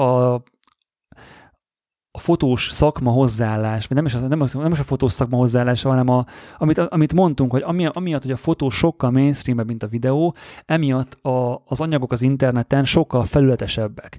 És, és nem tudsz, tehát casual módon, ha eljutottál fotósként egy bizonyos szintre, és casual tartalomfogyasztás mentén megrekedsz. És hiába nézek meg tíz YouTube videót a témában, ugyanazt a tíz, és erről már beszéltünk, tudom, és rohadt unalmas, de muszáj megint, meg, meg, megint egy aspektus, ami előjött, hogy egyszerűen, tehát nem tudok egy tíz perces videót megnézni arról, hogy hogyan tudok look developmentet csinálni a Lightroom-ban, mert nincs. És és még mondjuk arról van, hogy hogyan tudom a highlightokat behúzni a minimumba, és akkor milyen cinematik lesz a fotóm, ami nyilván egy baromság, és hogy érted, tehát hogy ez a bajom az egésszel. De ez csak annyit jelent, hogy többet kell kutatni. Nem azt, tehát semmi más nem. Én egyébként ezért, hogy tehát amit te most elmondtál, az nagyjából nagyon gyorsan és röviden összefoglalja azt, hogy én miért nem vagyok nagyon lelkes a fejlődési, tehát az a fajta fejlődési pálya iránt, hogy fotósokat keresgélek, és akkor, mert iszonyú sok idő a, szemetén, a szemeten átrágni magamat. És iszonyú kényelmes, nem véletlenül kérdezte valamelyik nap a, a, a, a csoportba, a Tripodcast communitybe is valaki, talán a Vince, hogy, hogy, hogy, hogy Gábor, akkor ne, rakjál már be ide is ilyen inspirációs dolgokat, mert ez a, ez a legfontosabb. Hogy nem ér most hozzá pedig semmihez. Ez a legfontosabb, vagy a leg, leg, legnehezebb rész, hogy valaki szűrje már le, hogy kiket kell nézni. Meg kiktől lehet Erre tanulni. Vannak a magazinok, akik eleve olyan fotósokat vesznek fel. Tehát, hogy nyilván bizonyos, bizonyos márkák, bizonyos magazinokat, akik eleve úgy szűrik, hogy csak azokat a fotósokat alkalmazzák, ami annak a magazinnak az arculatába beleillik. Tehát az már egy szűrő. Nyilván, hogyha az Instagramot nézed, ami... ami hát ott is szűrő van az algoritmus alapján, amit már korábban néztél, az meg hát ki tudja mi. Szóval, ja, a social media az nem egy jó, jó kurátor, az biztos, hogy maga az algoritmus, mert az nem azt fogja adni, ami, ami jó, hanem azt, amit már te korábban láttál, tehát sose fogsz nagyon újat kapni, hanem mindig hasonlót fogsz kapni, amit már korábban néztél. Szóval az nem biztos, hogy a legjobb. Értem amúgy valamilyen szinten, amit Benedek mond, de, de nyilván tök más standardok vannak a fotózásban, mint a filmezésben, meg más típusú kamerák vannak. Most nyilván, ahogy én is panaszkodtam, hogy miért nincsen ö, izé, akkora méretű full-frame fényképezőgép, mint a kis kompakt point-and-shootom, ami érdekes módon tud full-frame lenni, hogy kétezer-huszonháromra nem jutott el oda a technológia, hogy digitálisan azt a rohadt filmtekercset kicseréljük egy digitális szenzorra, és pont ugyanakkora legyen a kamera. Ö, ugyanígy lehet a másik irányba is menni, hogy miért nincsenek ö, full-frame kamerák olyan tudással, mint a, az Ari hatvanöt, meg nem tudom. Hát, ja, azért nincsenek valószínűleg, mert ö, senki nem fizet harminc millió forintot egy kameráért. Az Arira meg fizetnek, többször is. Igen. És ö, ugyanez... Ja, ez, egy, ez, egy, ez egy ilyen örök szenvedés amúgy nyilván, meg csak nyilván mindig előjön, amikor valami mélyebben bele akarsz menni, és akkor tud, szembesülsz mindig vele, hogy hát ja, igen, a mainstream YouTube meg ezek, azok alkalmatlanak erre. Igen, pontosan, amit előbb mondtam, az egyszerűség ennek az oka. Az, hogyha ha harminc embert meg kéne fizetni hogy lehessen egy képet elkészíteni, akkor bizony a fényképezőgépek is drágábbak lennék, mert akkor, meg, akkor, mind, akkor minden ezt igen, igen, drágább lenne. Épp, épp, épp az egyszerűségét szeretjük. Ne vágyjunk már a bonyolultságra. És amit Gábor mondott, meg lehet csinálni ezt filmes mindsettel is, és nem csak az editinget, meg a color gradinget, hanem mindent meg lehet csinálni. Én nyilván nem fogom tudni az ember nevét, aki középforma, nagy formátumra csinálja azokat a berendezett fotókat. Gregory Crudson például, igen. Hát ő például, ő például filmes mindsetben fotóz. Egy darab de ilyen mi... fotós létezik a világon, Peti. De hát vannak azért van. Még nagy reklámfotósok, de hát pont ez az, hogy meg lehet csinálni, csak nincs rá igény, ez mutatja. Hogy tényleg, amikor igen, egy filmes igen. dolog van, akkor ott az van, hogy a filmesek simán azt mondják, hogy oké, okay, akkor meg tudjuk csinálni ezt a reklámfilmet, kell hozzá egy kamera, assziszt, meg kell egy ilyen producer, kell egy backup ember, kell egy colorist, kell egy helyszíni vágó, aki így nagyjából már összevágja, hogy lássuk, hogy mi van, kell egy világító, kell egy világító asszisztens, bla bla bla bla bla, és akkor ott vagy, hogy kész egy árajánlatot, és akkor felsorolják húsz embernek a, a tételezését, még hogyha reklámfotózás van, kérnek egy árajánlatot, és hogyha belerakod mondjuk, hogy hárman mennénk, akkor már megkérdezik, hogy miért nem csak ketten. Mert hogy hárman fogjátok azt a kamerát, vagy, vagy egy markolat hát van rajta. Miért nem, nem egyedül? Miért nem egyedül? Tehát igen. Igen, Gábor. Ez, ez a nagy különbség. Úgyhogy Gábor, hogyha, hogyha neked viszont vannak ilyen resource-aid, akkor azokat oszd már meg velem, ha legyél. Hát Lightroom-ra amúgy ilyen nagyon pro nincs. Hát a, ugye a Photoshopra ott de a Pixim Perfect. Szívesen megnézem, a, de, de, de, de ha, ha van valami cikk, vagy, vagy nem, most a cikkét azt negyvenöt perces petapixel cikkre gond, nem gondolok, nem ja, akár ja, egy ilyen ja. tanulmány, tanulmányszerű hát bármi. Nem uh, itt tart. Tehát Gábor a funkcionális kezeléseket már megtanulta tíz éve. Ez nem a funkcionális kezelésről szól, Peti. Hát az, hogy most ismered a csúszkát, az, az egy dolog. Az, az a funkcionális kezelése. Hanem az, hogy, hogy hogyan tudsz... Tehát attól, hogy tudom azt, hogy, mit, hogy hogyan kell használnia, vagy hogyan kell megfogni a nem tudom, ilyen csúszkát és húzogatni, és hogy tudom, hogy mit csinál, meg hogy hogyan tudok kijelölni mondjuk egy, nem tudom, egy tónus átmenetet, vagy bármit, attól még nem tudom úgy használni azt az eszközt, hogy ö, rendszer szinten ö, integrálva egy folyamatban. De tehát azt hiszem, az pont, egy mélyebb de tudás. Pont erre való az a fajta workshop, amit Gábor tart, és most nem azt mondom, hogy nyilván, hogy fizets neki, mert bizonyos haveri alapon is megcsinálja, de pont ezt csinál, amikor, én, amikor én, mi foglalkozunk, vagy bárki más foglalkozik Gáborral Skype-on ilyen, ilyen color grading fejlődéssel, akkor pont ezt csinálják, hogy, vagy csináljuk, hogy képeket megnézzünk, reklámfotókat megnézzünk, ez miért ilyen, milyen feelinget akarsz elérni, ezt, ezt hogy csinálják mások, akkor nézzük meg, másoljuk le ezt a képet. Tehát ezt, ezt pontosan, pontosan egy, egy, egy, egy, egy mentorral lehet ezt me, jól megcsinálni. Nem videókon keresztül. Ráadásul én azért van egy hát olyan... meg van, amihez... Bocs, nekem meg van olyan fenntartásom, hogy oké, találsz egy videót, én, a, én az ilyen videós tutoriálokba, én, én, én mindig csalás sejtek. Vagy hogy mondjam, tehát, hogy nem, tanul, nem tanítja meg vagy nem, nem jó ember tanítja, amit csinál, vagy nem azt tanítja, amit meg amit csinál. Tehát, hogy én nem bízom annyira ezekből a Mesterakadémia meg ilyen jellegű dolgokban, vagy akár YouTube videókban, ezért nem is nagyon pazarlom az időmet rá. Tehát egy ember, aki face-to-face ott van, és tudom, hogy jót tesz le az asztalra, és a, és a metakommunikációjából látom, hogy most hazudik, vagy nem. Tehát azt tanítja, amit valóban csinál az életben, vagy nem azt tanítja. Van hármunknak közös ismerősünk, retusőre, aki, akitől, én, akitől én vettem órát, és nem voltam elégedett. És Gábor, Gábor meg nagyon törekszik arra, hogy ne pazarolja az ember idejét. Elég bénán egyébként, tehát hogy, nagyon, tehát, hogy maga ellen dolgozik, de hogy vele nagyon gyorsan lehet fejlődni. És ha... ha én tök hülye hangzik, hogy itt a podcastben ott ajánlgatom a csávót, akinek látom a fejét a képernyőn, és te is ismered ezer éve, de az meg tényleg nem tudok jobbat mondani. Hát üljetek már le három órára, az dumáljátok már ezeket a kérdéseket, és akkor nem szomsz mindenféle hülye programmal. és hát akkor hasznos volt az adás.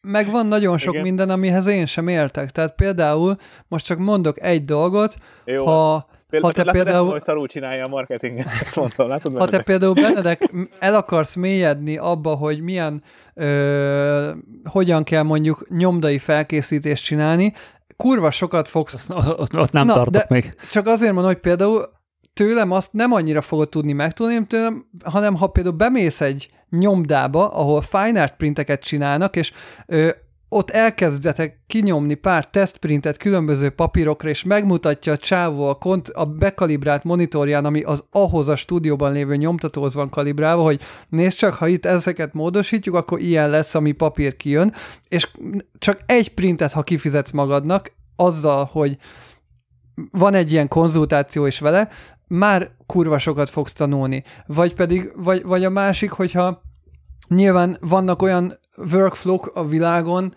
ami, ahol például mondjuk az e-commerce workflow-k, akár ott van a, a Spice Media, vagy, a, vagy, vagy van nyilván külföldön is rohadt sok, vagy, vagy az ilyen nagy tárgyfotós stúdiók, ahol olyan pluginokat használnak, meg olyan módszerek vannak akár a háttér kitakarítására, amit én személy szerint például nem használok, ők meg napi szinten használják, hogy a fehér háttérről a koszokat hogy kell letakarítani, és én meg tudom csinálni manuálisan szépen, fél óra alatt, vagy húsz perc alatt, de ők meg lehet, hogy van nekik egy két kattintásos megoldásuk rá, mert ezer képet kell megcsinálniuk egy nap. És mindenkinél az adott workflow... Na, és itt van a kulcs, itt van a lényeg, hogy magáról a, a különböző workflow-król nagyon nehéz információt szerezni.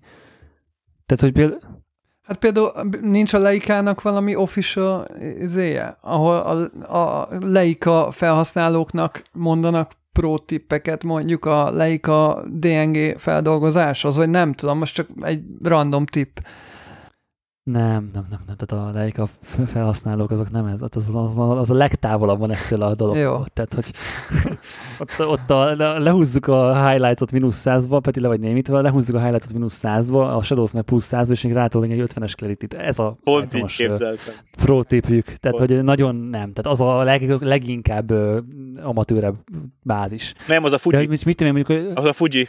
Az a jé pé gé-ben jó lesz. Nem, hidd, hogy a... Hid, hid, hid, ja, igaz, igaz az, az, is, az meg a másik. Az igen. Is jó. De hogy mondjuk, hogy erről az e-commerce-ből, most nyilván ez engem tökre nem érdekel, de mondjuk maradjunk akkor ennél. Hogy te mondjuk erről akarnál plusz infót szerezni, mondjuk, hogy mi ez a plugin, hogy hol, hol lehet azt beszerezni, hol, milyen, hogy, hogy indulnál el ezen? Hát ezen akkor konkrétan, konkrétan erre keresnék rá, mert hogyha ez a dolog, ami, amiben ki szeretnék alakítani egy workflow-t, akkor konkrétan vagy keresnék olyan embert, aki ebben dolgozik, és akkor mondana pár tippet, vagy pedig nyilván webben elkezdenék utána keresni, hogy ö, különböző cikkeket, vagy videókat, vagy bármit abba, ami az e-commerce ö, retussálásnak a workflowját minél jobban tudja ö, gyorsítani. Tehát biztos, hogy ebből is rohadt sok ö, info van a neten, csak nyilván ez egy specifikus dolog, és akkor külön arra a specifikus dologra kell rákeresni, ami téged érdekel. Tehát ezért is kérdeztem, hogy mi az, ami konkrétan érdekel, vagy amit hiányzik a Lightroomban, mert nyilván lehet, hogy meg lehet oldani, csak ha nem is tudod, hogy mit szeretnél, akkor azt nehéz megoldani, ugye? Ha meg, tehát érted, ha, ha egy problémát először kell találni, hogy legyen rá megoldás. Most engem a leginkább tájékozódás jellegű dolgok érdekelnek, tehát hogy, hogy magát a, a technikai hátterét ismerjem, meg tudjam azt, hogy mi, mi, mi, miért és hogyan történik a Lightroomban leginkább. Ez, ez az, ami, ami most engem izgat, mert hogyha azokat, azokat ismerem, akkor onnantól arra tudok építeni. És hogyha ha nem ismerem azt, hogy most ha belenyúlok ebbe, akkor az mit módosít, és akkor még mit, mit, mibe nyúlhatok bele ahhoz, hogy azt hogy módosít, érted? Tehát az ilyen típusú dolgok. Ö, Tehát most nem arra gondolok, hogy a...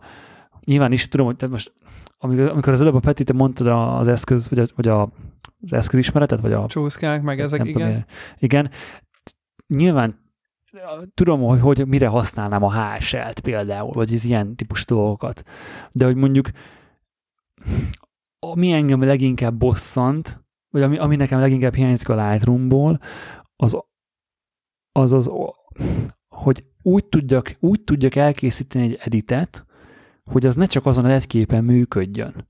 É, nem tudom, hogy érted, hogy mire gondolok-e. Hát de olyan meg nem nagyon lesz, mert ugye minden kép, fény, meg minden kép más. Nyilván, nyilván, kis, nyilván kis módosításokkal. Mert ugye de a filmes a... fotózás ebben különbözik nagyon a digitálistól, hogy a filmes fotózásnál a nagyon sokféle fénykörülményt azt először ráhúzod egy típusú filmstripre, ami eleve ö, leszedi a mondjuk mindenféle színpalettát, ami a világon van, azt átalakítja mondjuk Kodak portrára, és utána azt fotózott be, magyarul minden egyes kép a film ö, strippen, az hasonló lesz, mert eleve úgy érkezik be. De egy digitálisnál minden szituáció mindig más, és nincs az, hogy mindig egy dolgon keresztül. Nyilván, hogyha most lehet, hogyha minden digitális képedet először kinyomtatnád, nem tudom, egy izé, holografikus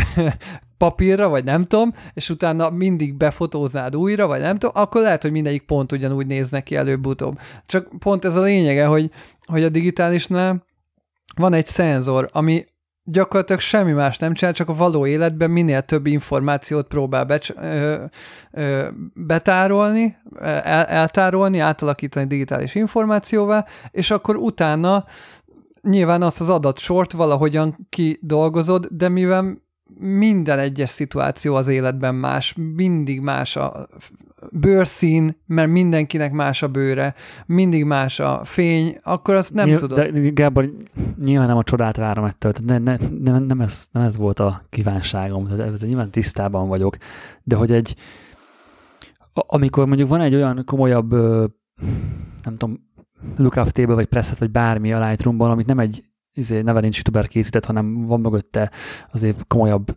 szakmai tudás. Például mondjuk azt, az, hogy, hogy hogy állsz neki ennek egyáltalán?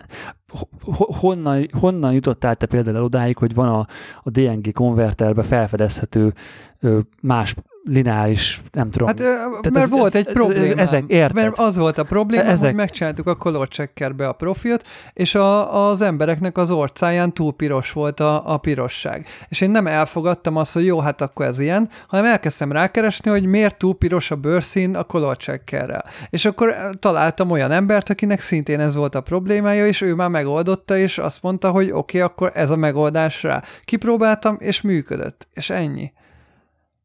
Tehát, hogy nyilván volt egy ko- konkrét problémám, amire megoldást kerestem. Hát Google, meg fórumok, meg peer review fórumok, meg uh, Adobe, Adobe fórumok, meg ilyesmik akár, igen. Olvasgatni kell, hogyha van egy probléma, akkor ja, sajnos text alapon keresgélni kell, és olvasgatni, és próbálgatni, és linkelgetnek aztán ilyen plugint, olyan plugint, kipróbálod, mint ahogy most én is, vagy működik, vagy nem, vagy kifagy éppen, vagy nem. Tehát, hogy nézelődni kell. Én, én is így szoktam. És ebben rohadt sok időt ja, bele kell sajnos tenni, hogyha, hogyha valami mélyebben érdekel, mint amit alapból a Lightroom kínál, úgymond. Mert amúgy egyébként viszonylag straightforward a dolog, tehát hogy most, ha, ha így nem akarsz ilyen dolgokat, akkor azért eléggé sok minden, tényleg pár óra alatt át lehet beszélni, hogy mi miért van a Lightroomban, meg hogy most mikor használd a há es-et, meg mikor használd a calibration csúszkát, tökre gyorsan el lehet mondni, hogy mi miért van, és hogyan, és mi mekkora, miért, hogyan, mit módosít. Jó, figyelj, majd hogyha lesznek konkrétabb kérdésem, akkor lehet, hogy megkereslek, aztán átnézhetünk dolgokat, de ja, csak, ja, csak bennem mindig az van, hogyha ha én találom meg a megoldást, és beleteszem az effortot, hogy megtaláljam a megoldást, és én verekedem át magam a, a, a problémán, akkor sokkal könnyebben meg megmarad, és sokkal jobban. Hát ö, ö, igen. És, és nem azért nem akarom igénybe venni a segítséged, mert nem tudom, ilyen, nem tudom, ilyen büszkeséget érzek, vagy tököm tudja mit, hanem egyszerűen tudom, ismerem magamat, hogyha nem én magam szívok vele, akkor, akkor nem fog megmaradni, és nem fogom úgy érteni, mint ahogy érteném. Hát meg, ahogy Peti is mondja, van, vannak emberek, akiknek meg az egyszerűség kell, és ö, hiába mutatod meg nekik a bonyolult feldolgozási technikát, de ők igazából az egyszerűbbet akarják, és és a, az jön ki a végén, hogy oké, okay, ismerem, tök jó, megtanultam, de nem fogom tudni alkalmazni, mert nekem ez túl sok, vagy nem tudom egyszerűen minden képemmel ezt végigjátszani, mert nincs erre időm, vagy ilyesmi, és akkor nyilván marad megint az, hogy akkor ö, alapbeállítások, vagy ilyesmi, és akkor annyi tök jó. Ami, ami most egyébként viszont tök jó, hogy ezzel a Color Checkerrel most meg fogom én is magam megcsinálni ezeket a profilokat, amik ugye neked is már megvannak, meg ami Petinek is, amiket megcsináltatok, ö, és az, hogy már nem az előbbi standardot kell használnom, az már, az már egy, egyfajta megváltás. és, és, és amíg, amíg nem látod a saját szemeddel. Profilozás? A pro, maga a Color Checkeres profilozásra mondod ezt, hogy az már önmagában. Igen, tehát, igen, tehát hogy az, em, hogy az, hogy az em tizenegyhez most én, hogy uh, ugye pont ma megcsináltam az, az adásra, még nem volt el itt Peti, meséltem a Gábornak, hogy olyan idő volt ma, hogy volt full nap, és dél körül voltunk kint, és úgy lefotóztam ugye a checkert Verának az arcával, és így hazajöttem rá, akkor a vé bé Peak ötezer-ötszáz Kelvin csatra, tehát ilyen full, full jó napfény ö, alap ez, meg volt utána full felhős árnyék, ö, azt már megcsináltam, hogy az árnyékot, meg mondta Gábor, hogy még megcsinálok ilyen gyártyafényt is, vagy valami hasonlót, azokat is már megcsinálom, és akkor ugye ebből lehet generálni egy ilyen általános profilt, ö, ami már önmagában egy hatalmas előrépés ahhoz képest, mint az Adobe standard, és, és egyébként annyira megdöbbentő, teg- tegnap... Ö, mászkáltunk itt a környéken, és akkor lőttem egy-két olyan képet, hogy lefotóztam ugye a, nem tudom, olyan valamit, és akkor ugyanabban a fényben lefotóztam a Color Checkert is, és akkor ugye az, az a legpontosabb, ugye. És utána megcsináltam hozzá a profilt, és akkor így összenézed ugye a Lightroomban váltogatva a két képet, és így, atya úristen, tehát hogy ez így mi? Ez így mi? Tehát, hogy hogy lett ekkora különbség a kettő között, hogy így vannak színei a képnek, olyan kékek jönnek elő, amik így soha nem voltak a fotón. Nyilván, egyébként nyilván ezeket elő lehet, elő lehet halászni há es el-el is, meg ezekkel is. Csak ugye az szemre, szemre megy. Ez meg ugye standardizált, kimért ö, dolgok, amik matematikai leírhatóak, hogy így kell kinézni a kéknek a fotón ebben a fényben. Nem az, hogy én húzkodom a há es el-t, és akkor, ja, akkor talán az most már ég. Csak, és nem vagyok benne biztos, hogy akkor még melyik tónusát, melyik színnek módosítottam, amit nem kellett volna közbe. Ami, ami borzasztóan érdekes, hogy az er hatnál nem nagyon, nem nagyon drasztikus például a profilozás. Hát ott jó, egészen jól sikerült az Adobe standard, egész közeli a pontos igen. színekhez. A, szépen dolgozza fel az Adobe Color az er hat kettő képeit eleve. Igen. Az er hárommal is nagyon közel van az Adobe Color a prof, po, pontos profilhoz. Így van, az tök jó amúgy ilyen szempontból. Igen, de például a Nikonnál az Adobe Color versus Color Checker verzió az tök nagy különbség volt, de még amúgy az e o es R-nél is nagyon nagy különbség van. Hát meg a Fujinál is. Meg a Fujinál is, igen. Ott is, ott is nagyon, nagyon érzem. Igen, igen. De mit csinál ez a Dehancer? Mert én azt látom, hogy ezek csak ilyen sima film szimulációk, nem Benedek? Hát igen, csak hogy ezek a sima film szimulációknak tudományos alapja van. Tehát nem az, hogy egy csávó ö, lefotózta a kolort, ugye mi az a lutot ö, a filmre, és akkor utána megpróbálta a Lightroom-ba összebingizni, hanem ezek rendesen de, ö, denzitométeres bemért filmek. Tehát nem, mert ugye amint beszkenned a filmet, már ott bukod ugye a... Tehát ha, ha szkennelt filmből készítesz profilt, az eleve bukó, mert ugye az már a szkenneren keresztül ment, és már a szkenner módosította az igazi filmnek ja, ja, ja. a Hát eleve a szkennernek majd szenzora. Ja, ja, ja. Igen, pontosan. Tehát az gyakorlatilag már, már nem, nem jó az egész folyamatod. Ö, és elvileg ezek úgy csinálták meg, hogy a magát a filmet ö, nem beszkennelve. Látom, olyan negatívról veszik a mintát. Ö, igen, tehát magá, pontosan, és az alapján csinálták meg a lookup table-t, ugye mind, többféle expóval, többféle fényben, stb. Csináltak ugye print filmet is, ami ugye vagy papírra printelt film, vagy mozifilmes ö, ö, print film, és akkor ez, ezek... Na ezt majd elolvasom, mert dolgok. Mi is akartunk ilyet csinálni manuálba. Egyébként nagyon-nagyon jó, és szerintem nagyon... Tehát ez a legjobb filmszimuláció, amit valaha láttam, és nagyon maga a program is, vagy a plugin program is nagyon mély, és nagyon sok mindent tudsz beállítani, és nagyon sokféle lukot tudsz elérni, csak az alapján, hogy a, mit tudom, kiválasztasz mondjuk egy Kodak ötszáz T-t, ezerféle végeredményt tudsz kihozni belőle, és ami még tök jó a Lightroomhoz képest, és nyilván ezt a Photoshopban meg lehet csinálni, a Lightroomban nem annyira, sőt nem, a, ugye a Halation-t, ami teljesen valóságű, közelval, közelvalóságű Halation tudsz tenni a, a fotóra, ugye a Lightroomban nyilván erre nincs lehetőséged, meg glow-t tudsz tenni, ami ugye mondjuk a Tiffennek az effektjét tudod program, vagy hát hasonló, nem, nem az, de hogy hm. így digitálisan tudod, ö, nyilván ezekkel módjával kell bánni, de egyébként nagyon jó, jó kis pluszt tud hozzáadni a, a fotóhoz. Hát jó kérdés de, de még az, hogy miért a... akarna az ember egy digitális fotót filmlookkal feltölteni. Mi jól de... lesz ki? Jó, az előző igen. adásnak volt a témája, nem? Hogy az előző. Igen. igen. Aztán ott pont ott adta át Benedek a szót. Igen. igen, aha, igen. ja. Azért arra rohadtul kíváncsi lennék, hallgatók, hogy hányan vettétek észre, hogy az adás elején én nem voltam ott bennek a végén, mert hogy senki... Egy, egy, még csak egy árva kérdést se kaptunk, még szoktunk privátba kapni kérdéseket, és srácok, ez mi volt? Nem, ja, semmi. semmi. Semmit, tök csend. És még tök azt vártuk, hogy felrobban majd a, a community oldal, hogy Péter miért nem szólt meg az adás elő. Nem el, hagytunk szóhoz jutni.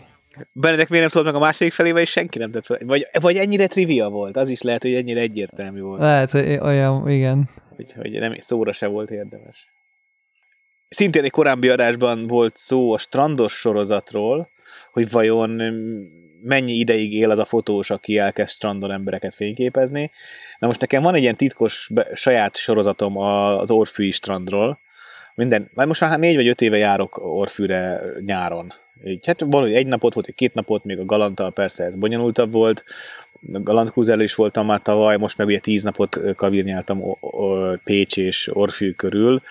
Elképesztő helyeket bejárva, de mindig az orfűi strandra azért visszamentem, hogy csobbantam a dióvá, dió megőrül azért, hogy fürödhessen gumilabdával a szájában, úgyhogy ö, oda nagyon mindig visszamentem, és szoktam fotózni, de hát már, hogy régebben is Gábornak szerintem mutattam, és vagy lehet, hogy Benedeknek hát néhányat beraktam, csoportba is raktam néha, nem tudom, de annyira nem tolom, mert magamnak csinálom, és most is fotóztam, senki semmit. Senki semmit. Csináltam pofátlanul, csináltam titkosan, aranyosan, úgyhogy senki semmit, és annyira szép az a strand, engem, engem úgy mindig hát úgy... Majd lett, akkor miért nem rakod ki ezeket a fotókat? Lehet, hogy kirakom. Azért Gábor, mert sose dolgozom föl. Főleg azért. Nem dolgozom. Hát de most, most majd, majd lehet, hogy mutatok belőle, meglátjuk. Lehet, hogy, lehet, hogy rakok ki. Meg, meg van most egy másik dolog.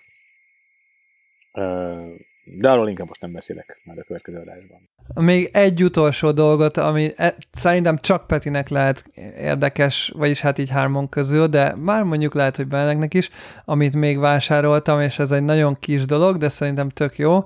Ez ugye egy um, u es bé cé L átalakító, vagy egy ilyen kis L alakú cucc, ami arra jó, hogy ugye az egyenes kábeletből L-es kábelt csinál, és megérkezett, és kipróbáltam pont az es es dé-vel, aminek kilencszáz megabyte ö, olvasási és írási sebességet mért a Blackmagic ö, mérő, és hogyha ezen az L alakú átalakítón keresztül dugtam be, és azon keresztül ment át a kábele, akkor nyolcszázkilencvenhat megabyte lett a kilencszáz megabyte-ból, tehát egy ilyen kevesebb, mint egy százalékot vesz le a sebességből, és emiatt ez szerintem tökre megéri, tök jó dolog, és ami még jobb dolog esetleg, aki, a, aki ö, szeretne ezekkel játszani, hogy létezik ugyanebből ugyanilyen sebességű, tehát negyven gigabit per szekes ö, átviteli sebességgel olyan verzió,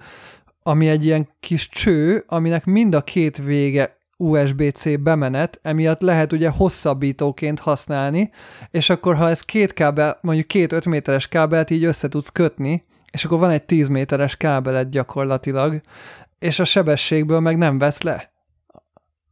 Ezt kipróbáltad? Ezt, ilyet még nem rendeltem, de ugyanaz, ugyanaz a termék, tehát hogyha az L alakú működik. Értem, csak ö, ugye az erősítés a kábelnél nem véletlenül, tehát hogy ö, az nem biztos, hogy ezt, ezt kibírja. Tehát az a végtelen, tehát nem véletlenül nincsenek száz méteres u es bé cé kábelek. Hát sokan, vagy, sokan vagy ezeket drágán. Pont erre használják egyébként, hogy... Ho...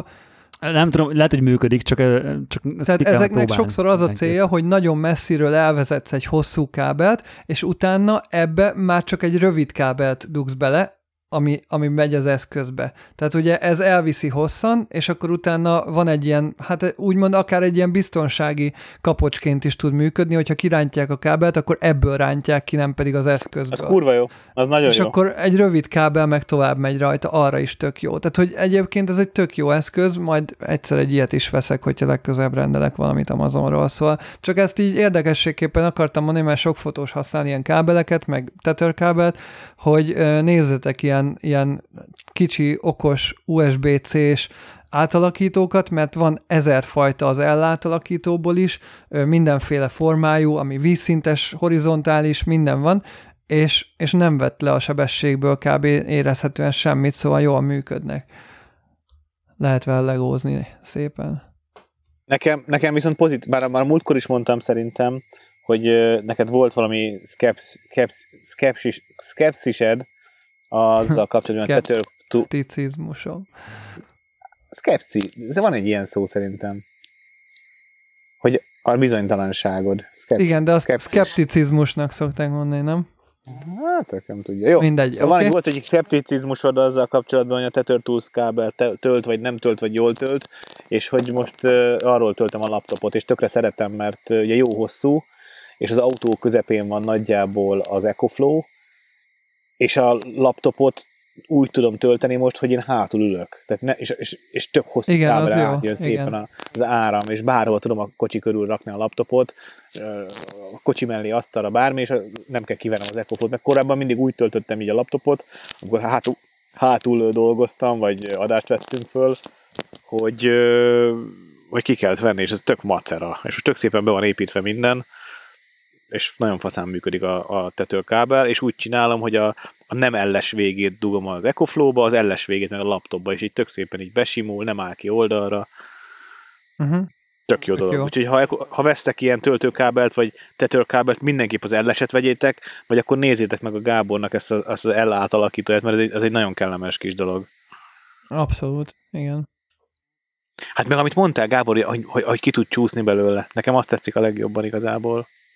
Hogy valaki rálép a kábelre, akkor nem tépi a kezezetből a kamerát, meg nem teszi tönkre a C csatlakozót, hanem kicsúsztam. Igen, hanem akár, én most pont ez, hogy lehet, hogy majd veszek egy rövid kábelt, meg egy ilyen hosszabbítót, és akkor lesz egy ilyen rövid kábeles átalakító rajta, és akkor tényleg kirántják, akkor a rövid kábelbe. Hát bedugod fordítva, tehát mert neked is olyan elles kábeled van, aminek a vége elles, ugye? De csak az nem egyik elles, vége elles. Hogy a vége, azért vettem ezt az ellátalakítót, mert nekem egyik vége sem elles. Ja. És én az elles végét a kamerába akarom dugni.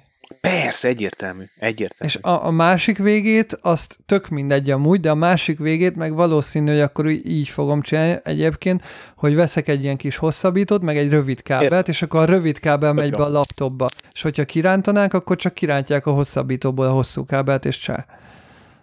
Köszönjük, hogy ezen a héten is minket hallgatatok. E heti adásunkat is a Fujifilm, a Tripont és a Patreonosok támogatták.